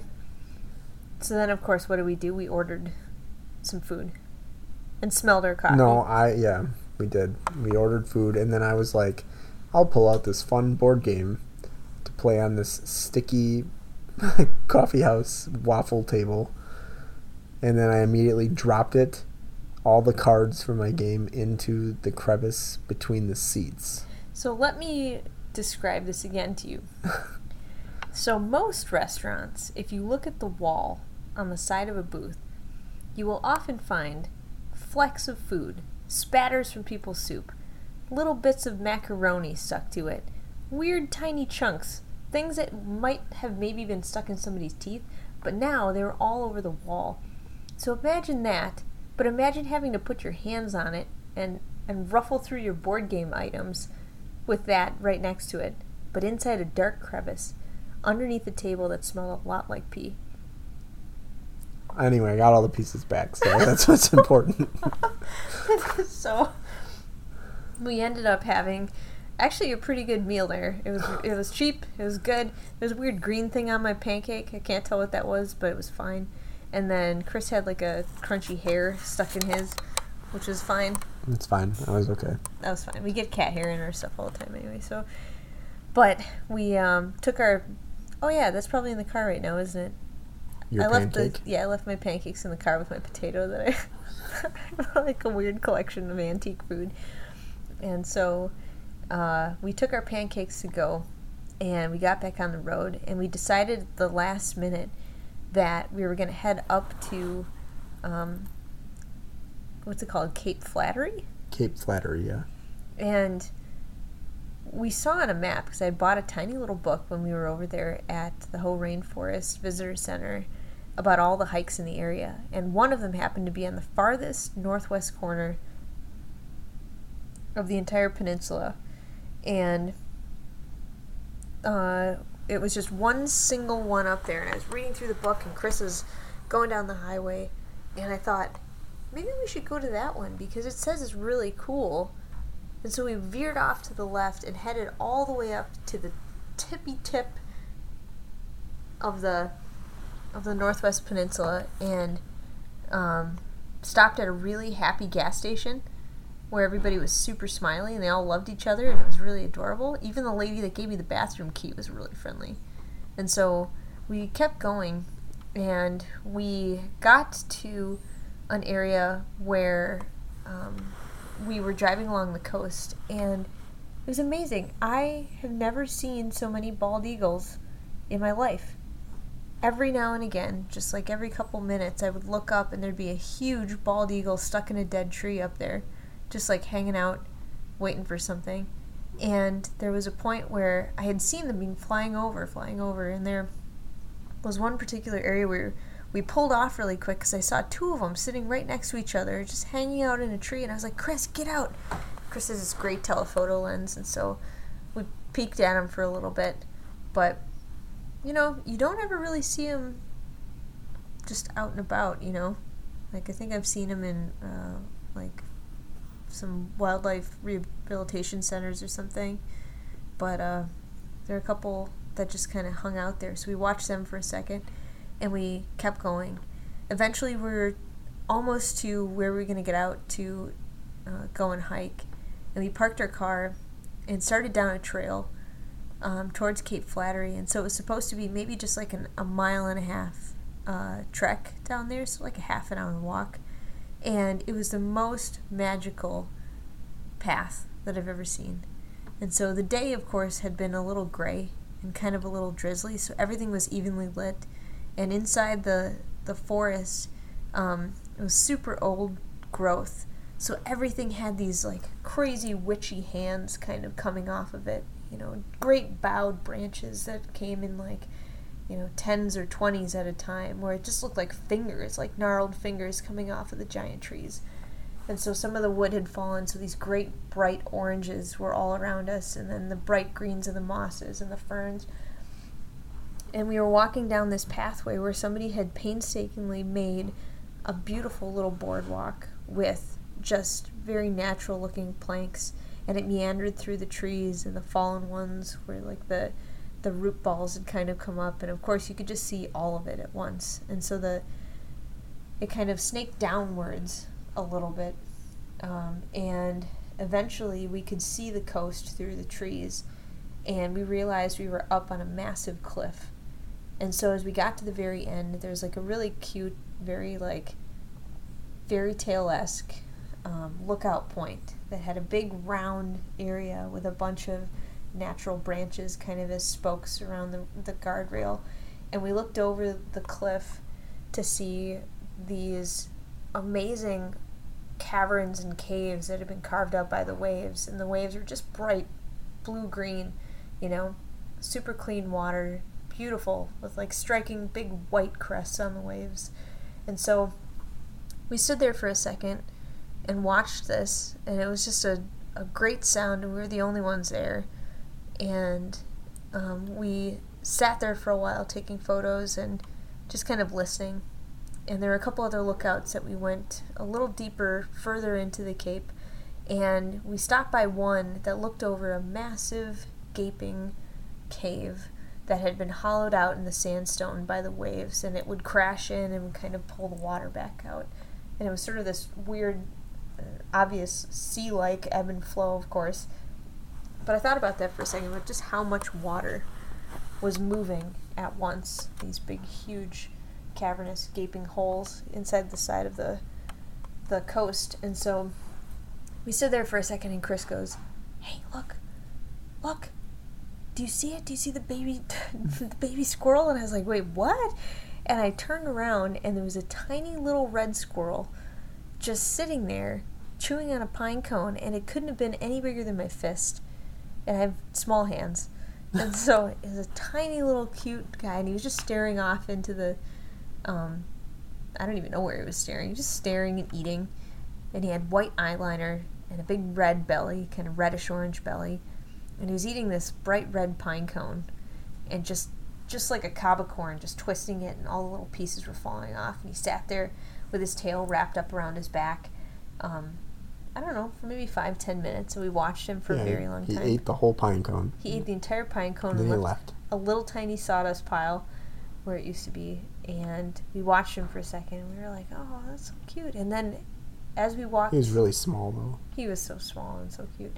As we walked to the very last lookout point, we noticed now, of course, after having seen him eat that, tiny piles everywhere. Yeah. They Oh. must like grab the pine cones and go someplace flat, so they go like out on the walkway and eat the pine cones. And there were just little tiny sawdust piles everywhere. And we're like, oh, of course. Of course that's what you would do. And so we got out um, to the edge of the, like, the very tip of uh, the Cape. And we looked out, and there was a tiny island out there. And it was really neat because, you know, all the colors over here, like burnt orange kind of looking color, uh, like a you know forest green, of course, olive greens. This like kind of blue green, gray. Looked out over the ocean, and there was like a, a little tiny slab of an island with a lighthouse on it. That were all those colors all at once. It was very picturesque, really beautiful. We kind of ended our day there and got back in the car and took the long drive along the coast, the new scenic drive, all the way back to Port Angeles, where we stopped to grab um, a bite to eat there. Also, we almost hit a deer. Well, we didn't almost hit a deer, but we saw it, uh, a tiny baby deer, and Chris put on the brakes and pulled to the right, and the car behind us, who was tailing Chris like by like two inches, um, slammed on his brakes, and you could hear them for 15 seconds of squealing, Yeah. just squealing. And of course, we're in icy territory, and so I we kind of braced ourselves to think about whether or not we're going to get smashed from the back from this person who had just been like on Chris's buns the whole time. And the deer ran off, and the person stopped, and eventually the squealing stopped, and um, they kind of tore off in front of us. And so I'm sure when you live here, you probably don't marvel at every single tree on the side of the road, but I can't imagine, even in the entirety of living in Wisconsin out in the middle of nowhere, you just knew that there were deer, Deer everywhere. everywhere, yeah. Yeah, so you know, even though the speed limit is what it is, like I don't know. You ever hit a deer? I have not. I have, and it sucks. I'm sure it does. It's the worst. The one that I hit, I hit it like two miles an hour, and he rolled over and then got up and ran away. But still, it was the stupidest, you know. And um, you never want to hit a deer. You never want to hit anything. So, um, so yeah. So I was like, geez, people just fearless with their driving. So anyway, we drove all the way back in the darkness, and eventually it was super, super dark, and not a lot of lights. And we made it to our place today, which is where we are now. Yeah. So tomorrow, uh, we're gonna get on the ferry. We're gonna head into Canada, and uh, we'll report back soon.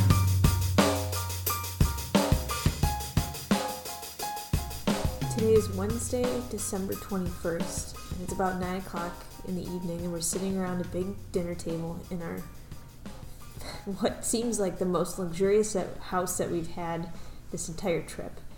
Um, we have, in the past several days, stayed in a shack in the woods on a uh, very nice tiny house without running water. Uh, we've stayed at a horse ranch. Ranch, yep. Yep. And uh, somewhere else. Oh, yeah, hippie caravan. and so, And one more, a boat. And so over the last couple days, uh, we've we've added a couple things to our um, list of awesome places to think about living in forever. Um, but right now, I'd, I'd say this is about the most normal one that we've had the entire time. It's a normal kind of resort house with big fireplace and couches and televisions and rooms and showers and hot tubs and everything. It's definitely a change, and for whatever reason, I feel like the last uh, day or so that we've been here, I've been thinking a lot about all the other places that we've stayed and kind of missing sort of the rugged weirdness of the last ones. So I think uh, let's go way back. All right, we left off sitting in the ranch in the bedroom that looked like had saddles and cow print everything. hmm And I know we talked a little about the room, but I don't think we talked about anything else about that spot. Well, it was interesting because in the morning we woke up and we ate all of the snacks that the lady had set out for us. Oh yeah, she left like candy bars and fruit snacks and little tiny, the tiniest juice boxes that were like the size of a, probably smaller than like a credit card on their front side. they were so small. I think it's for little kids, but it doesn't matter because it was just enough for Chris to take one drink out of each um, of those. But she had really outfitted the entire place with lots and lots of treats, and so we got up and ate all of those. Um, and added to the pile of trash that we've been eating for the entire time. But it was actually really nice of her. And so we um, had heard from her right before we went to bed that she was going to be up until four in the morning or five in the morning, and that we should just, you know, make our way out anytime we'd like, and not to not to worry about, you know, checking out or whatever. So we got our things together, and we pulled them outside, and there she was outside with her pack of seven dogs. And if we hadn't mentioned it before, she had some real old ones, like 17 or 18 years old, and she had some young ones that she just got in November that um, she rescued from different places. Um, Yeah, I don't think we mentioned anything about this woman, but she was very uh, excited.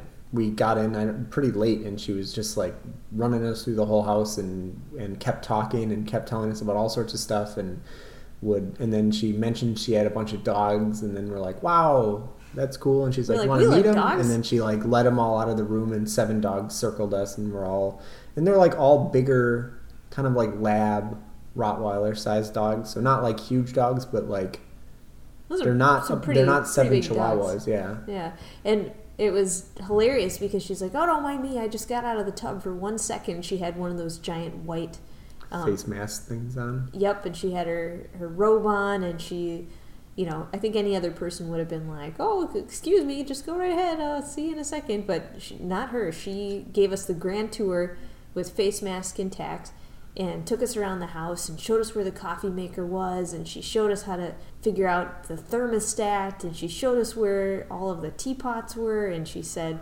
Oh yeah, and over here, if you need to use the laundry, and then she's like, "Uh oh, I forgot I did my laundry," and then she and i was just like you are still in your bathrobe i feel like yeah most people would have been like i will not be seen like this but she was all she about was it all about it yeah so Yeah. she was a hoot and so we we ended up seeing her in the morning outside where she gave us a grand tour of her giant rv that she had parked outside and from the outside it looked like a big big tour bus kind of thing and um, our only experience with that type of thing was when we took that big trip down to Yellowstone and Grand Teton in our weird tour bus for a second uh, that we rented for ten dollars a day from the company. It's trying to get us to relocate it. So we walked in uh, two steps up, and she flipped the lights on, and the entire thing was outfitted head to toe with even more ranch things that I had ever seen in my entire life. So many more saddles, so many more, like, what are those things even? Bridal ornaments or something yeah like they're that? like bridles and different yeah like um reins all that kind of stuff all the horse riding equipment you you have that then turns into decoration. And leather tassels and a bunch of other leather items and there was like a big bed with a bunch of mirrors all around it and i was like oh look at this fancy thing. So and then she opened a secret door in the back and she said and this is where we keep the horses. And i peeked in and sure enough there was a space for a horse back there. Yeah, so it was like an all-in-one living space, but also it, it was also a horse trailer, so you could probably keep I don't know two or three horses in there. So it was a big thing. It was really cool. It was really cool, and so we uh, said goodbye to her and thanked her for the tour and drove Carefully out. drove without hitting one of her seven dogs, which were very excited for us to be there. And we got out and headed back to Port Angeles, where we Bought a ticket for ferry. we did. And so we had decided um, back when we were booking our our random things that why not? We should go to Canada. I've never been to Canada. I don't know why. I feel like that now's a good time as any to go to Canada. So we so we did. So we went over and we booked our tickets and we after a couple I don't know 20 minutes or so sitting in our car, we were waved over by um, a couple guys from the Black Ball Ferry line into a line of cars that was maybe eight or nine cars long. And here we are staring up at the giant, massive bulk of a huge ferry. Uh, and we've had a little bit of experience on ferries before when we were in Japan, when we had to um, run up Oh, there to go and go to Miyajima Island. Hmm. And this one, you drove your car directly into like a big parking bay.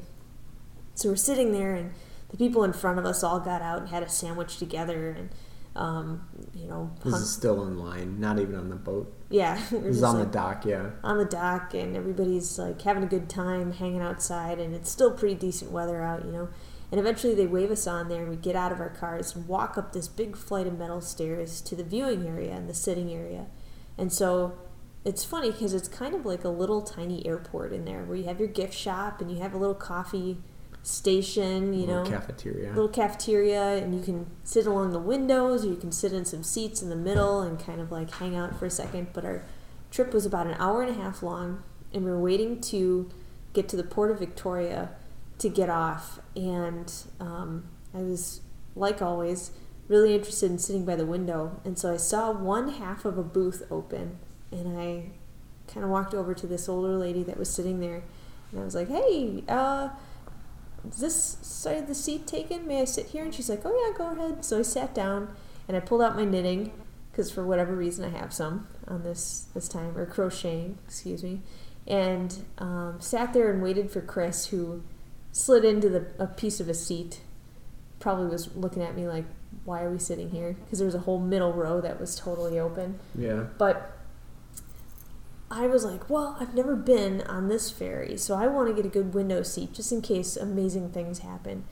So the ferry pulls away from the dock, and we're sitting there with the, this lady, and she sighs and she's drinking out of this big tumbler glass that she's got, and she says, "Oh, I had such a hard day," and she goes in to tell us all about how she works at an assistant assistant assist- Assisted living care center. assisted living care facility and oh somebody didn't show up today and oh I'm visiting my daughter and my grand my granddaughter she's so great oh she's wonderful. Also I've got a son and his name is Mike and my granddaughter calls him Monkey Mike you know like Unky Mike?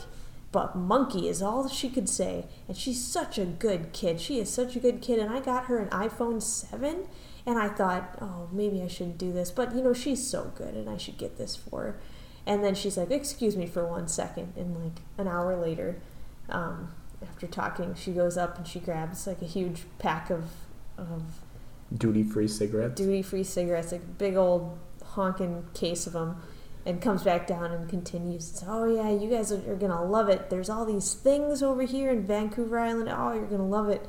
So we had a good time talking with her, and the trip was short, and it was interesting because uh, we noticed that the boat was rocking more than what I thought, you know? And it was just kind of an omen to come because I guess the sea right now, because of all the winter storms, has just been blustery and crazy and windy and um, giant ferry was It's rocking choppy, yeah. back and forth. And, you know, when we were sitting against the window, you could just see out to the horizon and every now and again it would bob. But if you looked across the ferry to the very other side, you would just feel like you were reeling back and forth. Yeah, like the forth. horizon would disappear and then come back into sight and then disappear. So we were actually rocking pretty far, I think. I was I actually walked around. I was like, "Excuse me, this is a very interesting conversation, but I'm going to go walk around." And then I just wanted to go look outside, so I went out on the dock deck and there was hardly anybody out there, but I didn't realize how much we were walking until or rocking until I was walking, and I would just run into a wall, and you couldn't really feel you were like doing that, but it was like it was really hard to walk straight. It was almost impossible. So I know how sailors have like that sea legs kind of uh, swagger where they can walk straight on a deck, but it's actually really hard. and it was it, was really pretty, you know, and it's been really gray out these last couple days. So we filed back into our cars, and the entire place vacated, and everyone went to go sit and eat their sandwiches that they left in their car, and waited for the the gates to open. And they opened, and on the other side, we filed into little tiny lines and got up to the customs window, where a very nice man asked us what our plans were, and we sat there for a second and chris and i kind of looked at each other because we didn't have any plans. So we were like uh and he's like oh, well where are you going? What are you doing? How long are you going to be there? What's your plans? Where are you going to leave from? How are you going to get back to the united states? And we were like um um um um and so it was a little nerve-wracking but he was a sweet guy and um, we pulled out a map and pointed at the things that we thought we were going to do and he wished us a good vacation and we got through I feel like every time I go through a customs thing, and you can't help but feel like you're doing something wrong. Yeah. I'm not doing anything wrong, but it, it still always feels like you're about to get in trouble, you know? hmm So we got into Victoria, which I'm sure was an incredible city, but we instantly, the second that we left the, the dock area, got stuck in gridlock traffic. I was gonna say we got to see a lot of Victoria very slowly because we were trying to get through it, and we started on one side and then we're stuck in traffic all the way through it. I have no idea what was going on. I have no idea what was going on either, but it but all of a sudden it went from being a gray day to being completely black outside. And so we took Because it was night. yeah. Yeah. yeah, because, Because it was nighttime came. because it was black. 4:30 p.m. Yeah. Yeah. So um oh, it's so sad that that happened because we drove and we could tell because we had a couple hour drive to get to Port Alberni and that's where we were staying for the night. So we are in the car and we're listening to like the last bits of our audiobook. The tree book. Yep. And we are sitting there and we can see little glimpses of silhouettes along the side of the road or every now and again we'd think we'd see a sparkle of a lake somewhere but we couldn't see anything and it's so dark here it is so pitch black in fact it is it is weirder and darker than you might think you know Yeah, I don't know why it's so dark.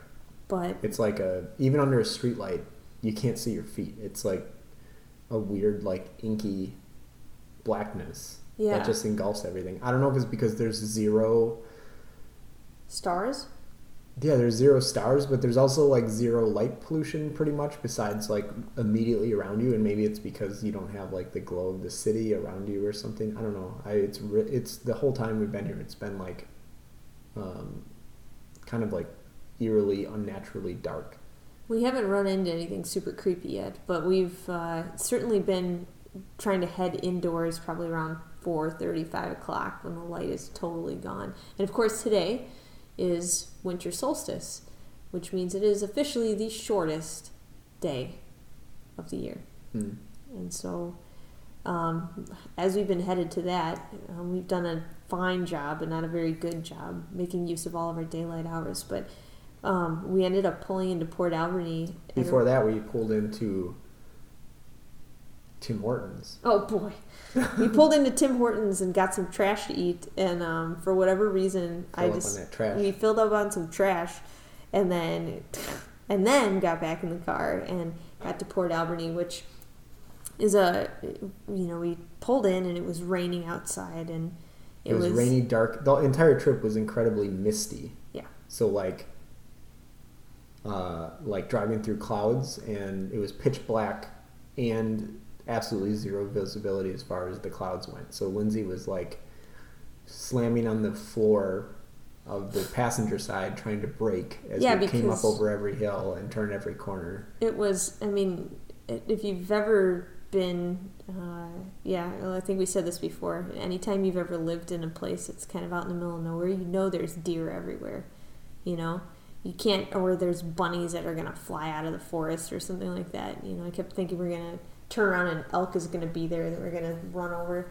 but um, that did not happen but we were driving in this low visibility and eventually got there and pulled up to a totally deserted dock with a single pickup truck in it at the very edge of Port Alberni and in out pitch black, rainy darkness. rainy darkness. It was like a Lovecraft story. And when we looked out, the entire ocean that was right there was black and still. And there were a couple tiny lights and other boats that were around in the harbor in different places. But there was one, a yellow and red boat, connected to the dock. That was kind of a, um, a portly little boat. Big wide, yeah, big wide boat. and um, it was the only one there. And so we made our way down the dock, trying not to slip off the side of the rail, and looked at it for a second. And we're like, "Is this where, where we're supposed to be?" And we climbed over a tiny little aluminum step bridge. And as I did that, I was gripping my backpack with my with one hand and trying not to fall off on the other hand because the boat is rocking slightly, you know but I could just imagine like all my stuff flying off into the like into the water and completely just losing every single thing that was ever important to me all at once. Um, but we got onto the dock of the boat and I started walking around it because I didn't know where it was going. And I heard a, a door open from behind us and we swiveled around to see a man um, standing there and he said, "Oh, are you guys you're here to to stay?" And we looked at him and we were like, "Yeah." And he said, "Okay, come on." He held the door open for us, and we stepped in to what looked like, um, I don't know, It was like a stately nautical parlor room or something with big stuffed leather couches and dimly lit, but there was like music playing and very dark woods and all sorts of stuff like that. I guess that's what I remember. he said, "All right, well, let me show you your your spot." And so he introduced us um, to his wife, and I've since forgotten both of their names. It was Daniel and Oh, Baruch.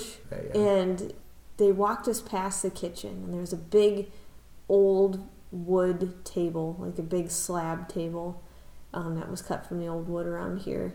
And we walked through a very thin hallway to the very back of a boat.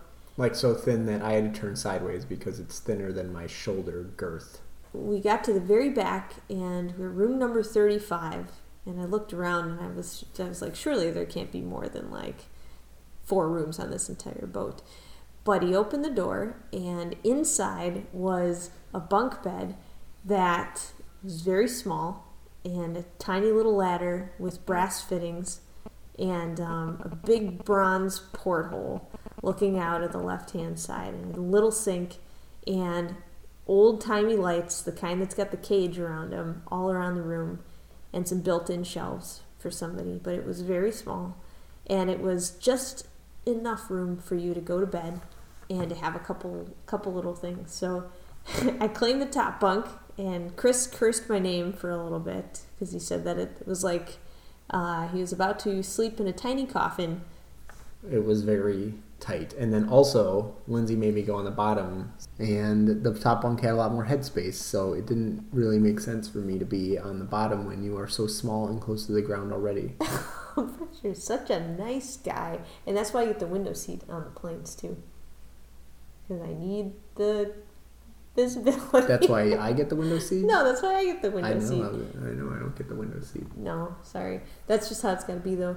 But it was it was super interesting because that boat we found out later was uh, from the 1940s and had lived through all sorts of interesting history. And so these people had bought it three years ago and rehabbed it for a B&B uh, and had totally done everything, upset their entire lives just to do this crazy dream that they had. So they sold their house.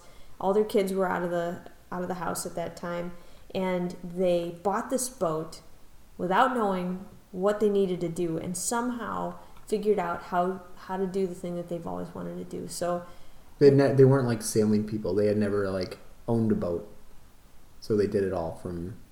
They figured everything out. Not not just like we're gonna we're sailing people, so we're gonna buy a boat and then turn into a thing. They were like, they didn't even live on the coast. They lived in like Ottawa or something. So they they told us about it and they said they had looked around for a really long time for a nice boat and when they finally found this one they knew it was the right one.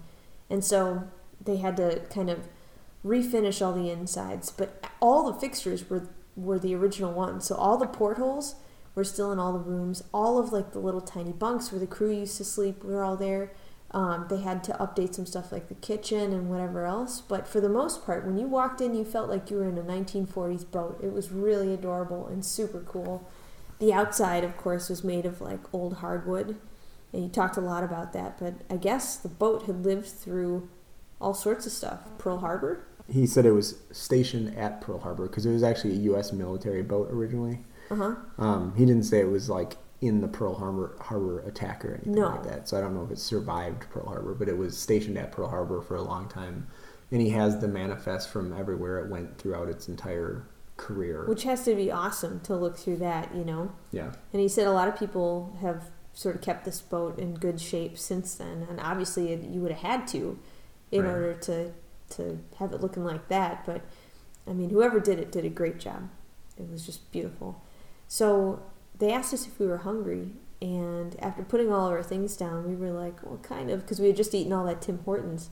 We were Mhm. confused about our life choices, and so we sat down to be nice because it was just us. Because I guess in the last couple months they had done a million catering events and they were super tired and they both looked like they just wanted to go to bed but they said no no come on sit down and we'll feed you and they brought out like five or six different dishes of the most amazing stuff um, Yeah.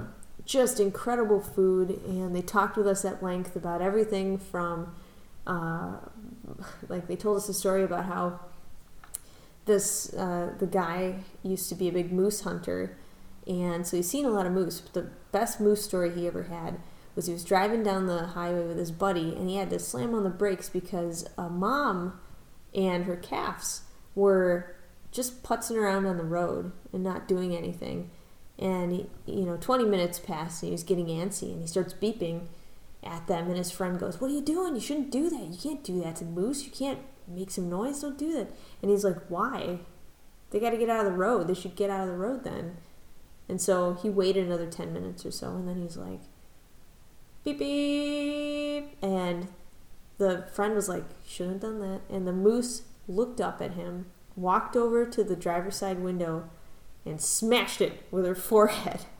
And he just had to move off to the side. Glass was flying inside the car onto his lap you know and she had gave a big snort and walked away. And his buddy was laughing and you know they had to drive in the winter and west, the rest of the way home with a broken window and all the cold air coming in all the pieces of glass and everything. And so i was like that is intense i know people tell you not to mess with moose you know Yeah, I was thinking about all the times in Yellowstone and stuff where they're like, moose are dangerous, don't come up to moose or whatever. And he, you know, he's been living in Canada and he's hunted moose and all sorts of things his whole life. And he was like, no, you just got to run behind a tree. You just got to, he's like, when they get mad, they smash a bunch of trees.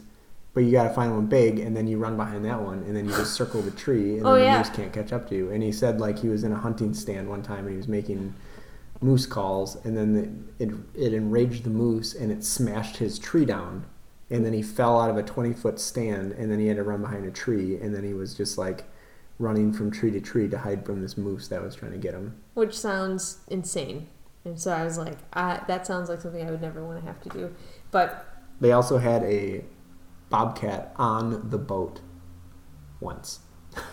not a bobcat a cougar A cougar, a cougar on the boat. Like a cougar comes into town every once in a while, and then it was looking for fish or something, and it jumped on the roof of their boat. And then their son woke up and was like, "There's a cougar on the roof," and then they watched it, and then it left.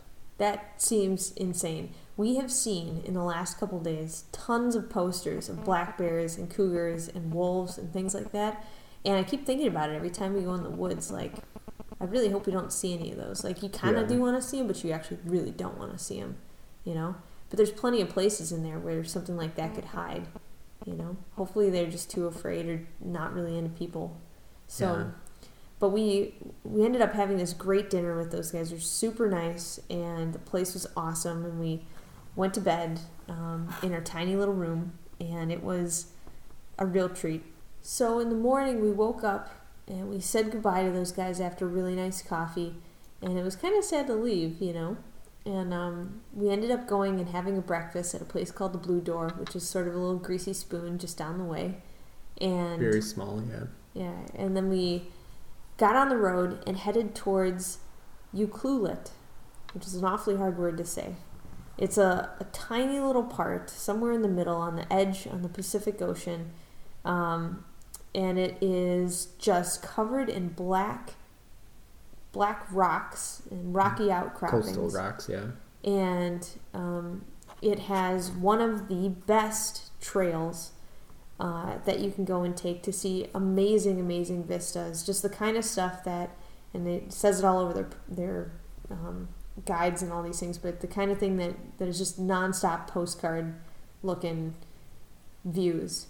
And so we drove all the way over there. We started a new audiobook, and now we're listening to one about pirates, which is really fun. Yep, we finished the tree. We now we're doing pirates. Don't remember the word. It's like a real history of pirates. Yeah. And so we headed over to U- Ucluelet, and uh, first thing that we found was a, a game sh- game shop slash coffee house. Yeah, so we had to stop. We had to stop, and we stopped, and we went in, and they had like three games. It was yeah, it was very strange and small and funny, and it was like an, in an old cabin or something that had a giant tea kettle for a stove, like a five foot tall tea kettle for a stove, and it had like six games in it, and some of them were from like 1970, all the way up to a, like one modern one, and then it had some magic cards, and then it was some guy, and then Lindsay's like a cappuccino, please, and he's like, I've never made one of those. And then I was like, that's fine. Whatever you're doing with that espresso looks normal. And I was like, that'll do. So we talked to him for a second. He gave us some recommendations, which were actually really good too. And we took our our coffees and we um, said goodbye to that guy. We went all the way down to uh, something called the Lighthouse Loop area. And before we went there, we went to Terrace Beach, uh, which is right near there. It's right at the end of Ucluelet. It's so hard to say. Um, I call it ukulele. yeah, that's not the name for it, but that's it's close. So Terrace Beach was just a little tiny beach. As we're outside, you know, it'd been raining all morning, and we've got our gear on and stuff like that. But we get out, and the wind is whipping around like crazy, and we scurry down to this beach, going through a little tiny patch of trees, and you can just feel the spray coming off of the ocean, and the waves are rushing in, and the entire beach is littered with 25, 30 different kinds of seaweed. You know, there's like red ones with little weird, like, uh, pokes all over it. And there's the kind that you want to eat, you know, like the really nice green kind. Looks like that. There's some weird ones that look like, I don't, Giant tube tentacle whips. yeah, tube tentacle whips and some other pod looking ones, and then some that look like a ramen. So I Some was, that look like a brain, yeah. yeah, and I was sitting there looking at it, and I was like, for whatever reason, I feel, I feel like this should be a salad. I did not eat it, but I thought about it a lot the rest of the day. Uh, so, but it was really cool, and we poked around in there, and there were a lot of like, like different mussels and whatever else shells that were all over the place, and um, we watched the waves for a second and thought, oh, this is amazing. This is really cool. That guy was right. And we got back in the car and we went over to um, the lighthouse loop. And just two seconds into walking through this, we were walking through old growth forest and we walk for just a couple minutes and you could start to see the ocean in your view between the trees. And you get up to a little tiny fork in the road and you look over and all of a sudden you realize that all of that wind and all of the storms and the rain and everything that's happening is making the ocean just froth. It, it is uh, just spraying all over these black rocks. They're huge like tiny little islands that are pockmarked that have all sorts of like crevices and cracks in it and they're massive and they're kind of like the back of a like a like a sea serpent or something like that all over the place and these inlets that are just coated with foam, you know? And it reminded me of the interesting cappuccino that that guy made me because every single nook and cranny had dishwasher foam Yeah, all like over it. super fr- frothy, like fluffy, like bubble bath foam. and the wind was whipping around. So the second that one of those would come in, all of the bubbles would just float up into the air and kind of spray to the side. And so you just get this onslaught of all of this like froth coming out of the ocean. And the waves would come up in just two or three strong all at once and they'd crest over and smash into another wave that was on its way as well. And so these these were probably like 15 foot waves, you know? and that they would just kind of come in these massive like rolling Swells. swells and it was just amazing. And so we watched these for a while and we're like this is the coolest. This is the coolest thing i've ever seen. And so again everything was super misty out. And it was super gray. And so the light was sort of filtering through this very diffused kind of light and it was very moody um, and again it kind of felt a little like it was um, you know, we sort of mentioned that black and white feeling where everything is just sort of devoid of, of color out there. But then, of course, you look at the trees and they're just vibrant still, you know?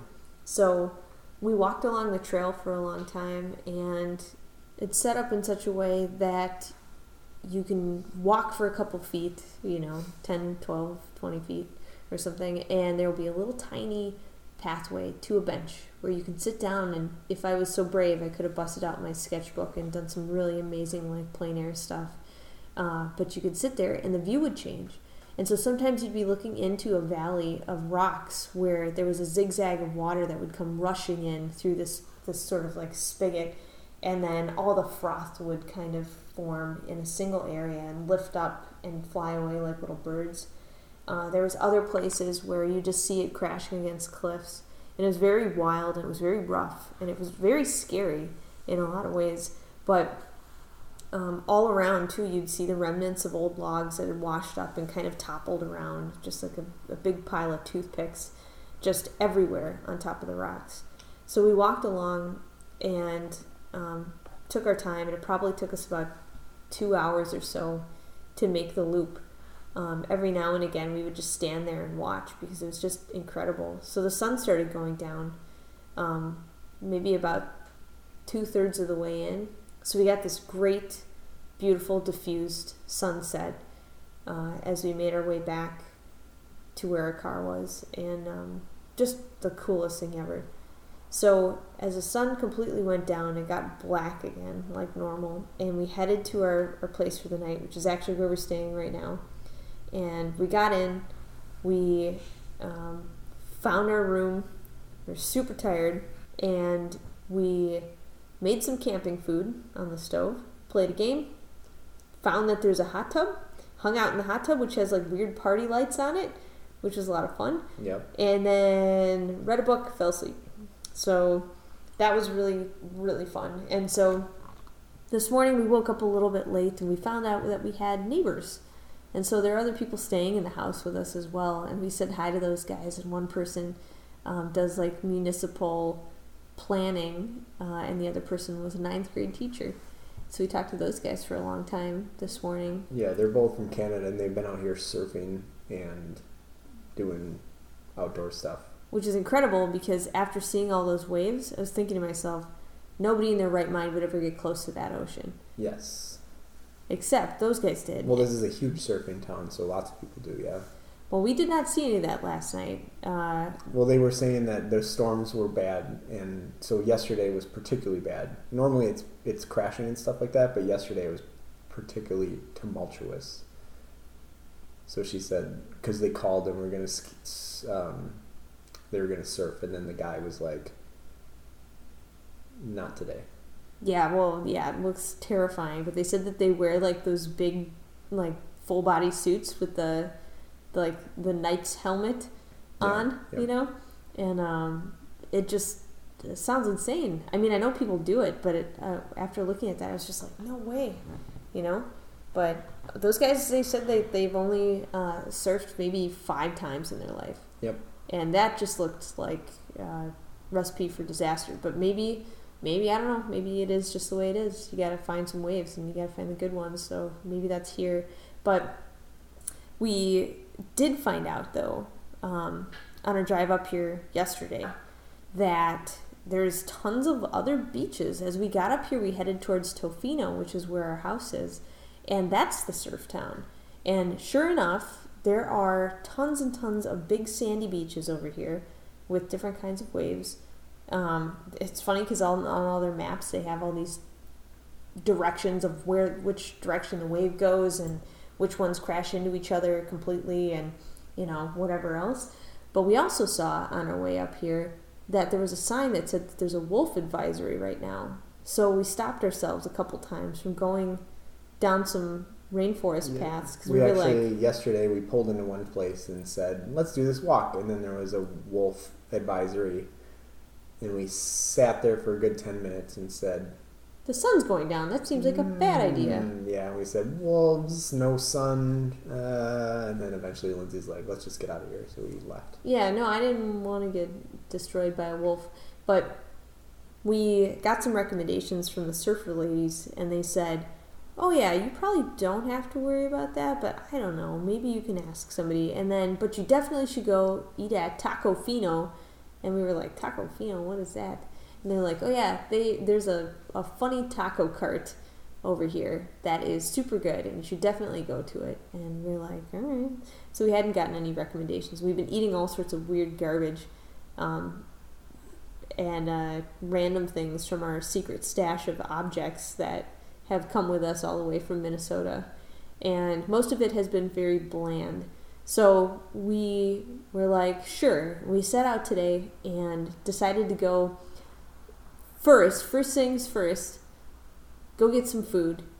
So we meandered into Tofino, which is actually a really cute little town. It's kind of like a funny resort looking town. And it had a really great gallery by a First Nations artist. And we walked through there and saw his artwork. It looked like screen prints, I think. They were really nice. And then we headed towards Tacofino and got some amazing tacos. And our house guests were there getting tacos as well. That was embarrassing. And so we ate our tacos and we were like, hey, Took well, them up on their recommendation, and they were amazing. And we ate them, and then we immediately went back and got more. Yes, we did. And so then we finally, finally got back out on the road and decided that we were going to go see some of the different things around here. So there's tons and tons of trails here. Some of them go out to the beaches, some of them go into the forest.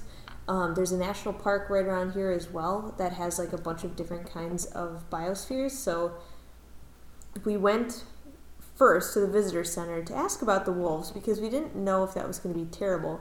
And the lady at the counter laughed and she said, Do you have a dog? And we were like, No. And then she was like, Oh, okay, well then you're fine. And I was like, Oh? And she's like, Yeah, they just eat the little dogs. And I was like, What? That's, that's terrible. And she's like, Yeah, that's gross, isn't it? Yeah, if you're not taking a little dog out there with you, then you're fine. And I was like, So they don't eat the people? And she's like, No. And she didn't say anything about cougars, and she didn't say anything about bears, but um, somebody else said the She said the bears just eat the dogs too. That's gross. Yeah, people don't seem to be very afraid of the bears here. I think they have a different species of bear than we have in Minnesota, where they will eat you. I don't think ours will eat you. I thought ours will. No, I think ours are small, tiny black bears. Oh, well, the ones in Montana then. Those will for sure destroy you. So we went out on um, a rainforest trail, which was super cool. We went directly into old growth forest, which had towering cedars, massive pine trees, things that looked to be like 500 years old or more. You know, Probably older, yeah. probably older, and everything was just slick and wet and damp and slimy. and they had built a boardwalk, I don't know how long ago, but all out of wood that kind of meandered through the forest and went up and down, and there were stairs that you had to climb with tiny, like, little railings on it, and bubbling creeks that went underneath these massive, huge fallen trees. There was remnants of pieces of trees that had just fallen down, maybe a month before, that they had to chainsaw apart that were littered all over the ground. There were ferns everywhere that were black and dark green, and tons of like super brilliant lime green moss. Uh, and we could hear off in the distance uh, bird calls and a weird kind, and what sounded like the yelping of, of wolves. Did you hear that when we were out there? Uh, not really. No? No. Okay. I mean, then you, I heard, I didn't really hear anything, but you kept asking, and I was like, I don't, I don't know. Okay. Well, I heard it. And so uh, we went through this trail, and it, it's just like vertigo inducing because you'll stand there on the edge of like one of these platforms and look up at a tree that is towering above you. And you kind of have to hold on to the railing because every time you look up, your sense of balance is a little bit funny. And all the trees aren't directly straight up, you know, they're kind of tipped on each other. And pieces, you know, that once were straight have these giant, like, we kind of talked about them before, like these big cactus arms that stick out, you know, um, or things that have fallen to the side and that kind of lean on other trees. But I don't know if you felt like that, but every time I would look up, I'd feel a little bit dizzy. Yeah, And- it's like a very weird. There's no flat spaces. Everything's undulated, and there's years and years of layers of trees and things like that. So it's it was like reminded me a little bit of um, Star Wars, like the Ewok planet, especially with the catwalk things. Because Yeah. they were really narrow, and some of them were really high, like, and they were soft and squishy. Yeah. And I mean, that wood looked pretty rotten. you could tell they kind of like switch out spots or whatever, but they must. I mean, it must just like it's a rainforest, so it's constantly wet. constantly just wet. Yeah, but it was really cool. But it was looked really. amazing. I mean, it was amazing. that the way that they did that though was like so. It was nice because the wood looked like it was supposed to be there, like it wasn't. Yeah, no, it looked it looked natural. It didn't look like some, and it was really small. They kept it.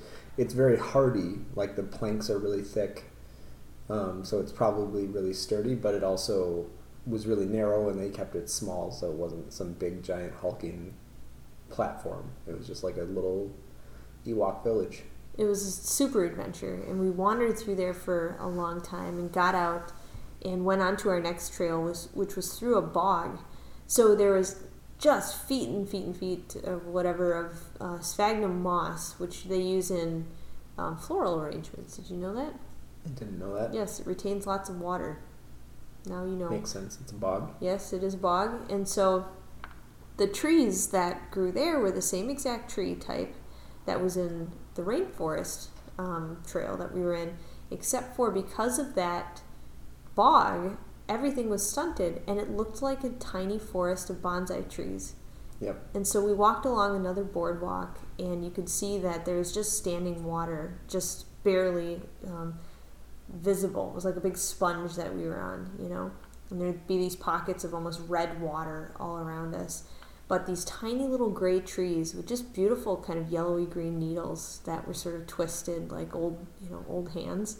And um, we walked around that loop, and it was just beautiful it was very serene and really nice and the you know the sky was gray and the trees were gray and um, I thought about how we were sitting there and I was just like this is one of those places that I think I would like to just hang out for like an hour or two you know just not talk to anybody just be there so No. it was really pretty and um, so we ended up walking back uh, through the bog and we had one more trail which was um, it was called the ancient cedars trail. So we went all the way back uh, to Ucluelet where we parked on the side of the road and started uphill towards the ancient cedars loop which is a tiny little loop.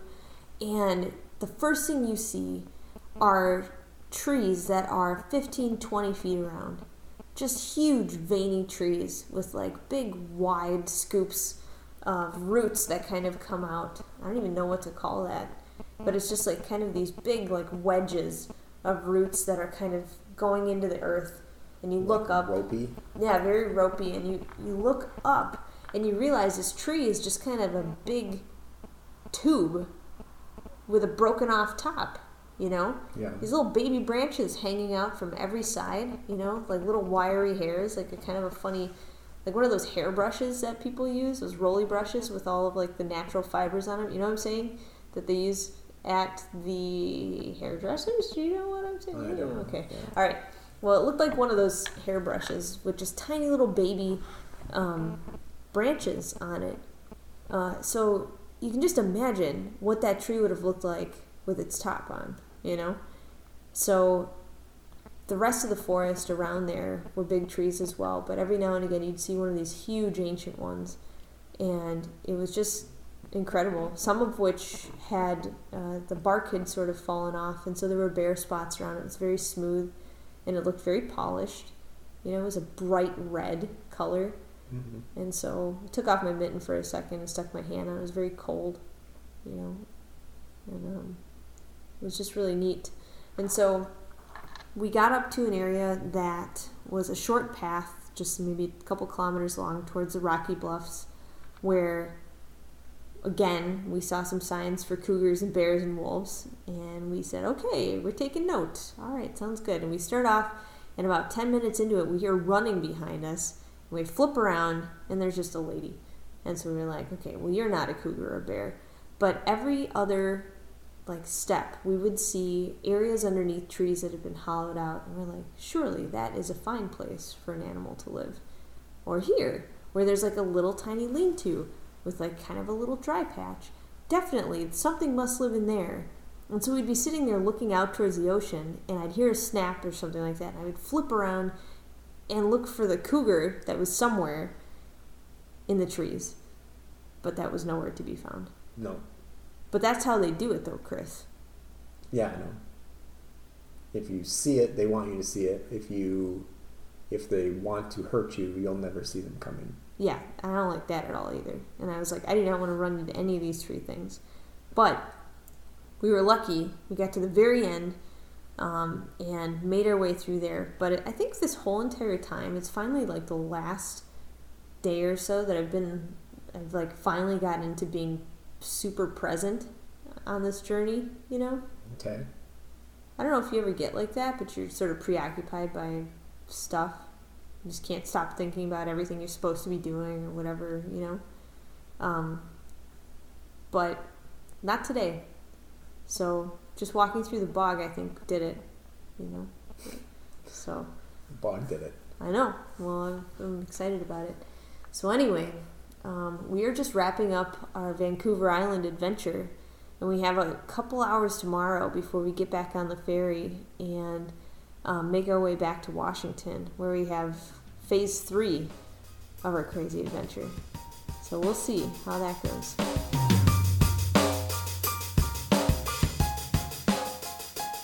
So, to conclude our adventure, Mm-hmm. we took a major trip across the ferry, uh, across the water, down to Vancouver, drove through the country lines, and down to Gail's house, which was our new uh, Airbnb for the night. Gail and her wonderful puppies, She had so many puppies, and ancient they puppies. enthusiastically barked at Chris forever.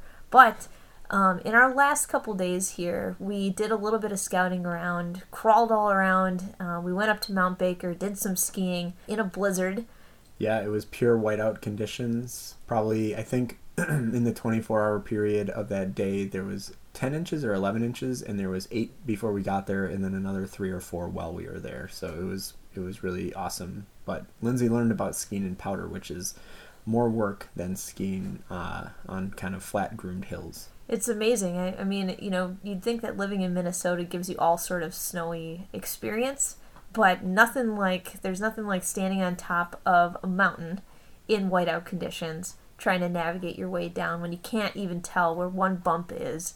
So, um, I had my epic moment where I was skiing and flew off the edge of a cliff in a starfish shape and landed on my back and decided that that was about it for me. So I had my nice adventure skiing and finally made it down to the to the place where I could just get a coffee. The chalet. yes, and sit down and just relax for a minute. But while Lindsay did that, I did a few more runs all by myself, went up to the very back bowls and checked out all of Mount Baker. So it's a small but really cool hill. Actually, I really liked it. Yeah, so um, the rest of our adventures took us all the way over to the reptile zoo. We went to Snohomish. We got to go through some really beautiful countryside and meet some fun people, and then finally made our way back to Seattle, where we had a really nice Christmas Eve with Francesca, Butchko, and um, Justin Oaksford, and Jean and Brian, two friends of theirs, and stayed up all night until we had to get on the plane. So here we are, exhausted, uh, but home and uh, ready to regain our Minneapolis duties. Just about ready. Maybe a couple days. Maybe a couple days. So uh, definitely a, a, super adventure. I'm gonna let my knee heal a little bit and uh, hopefully enjoy the frigid weather now that we're back. Good to be home.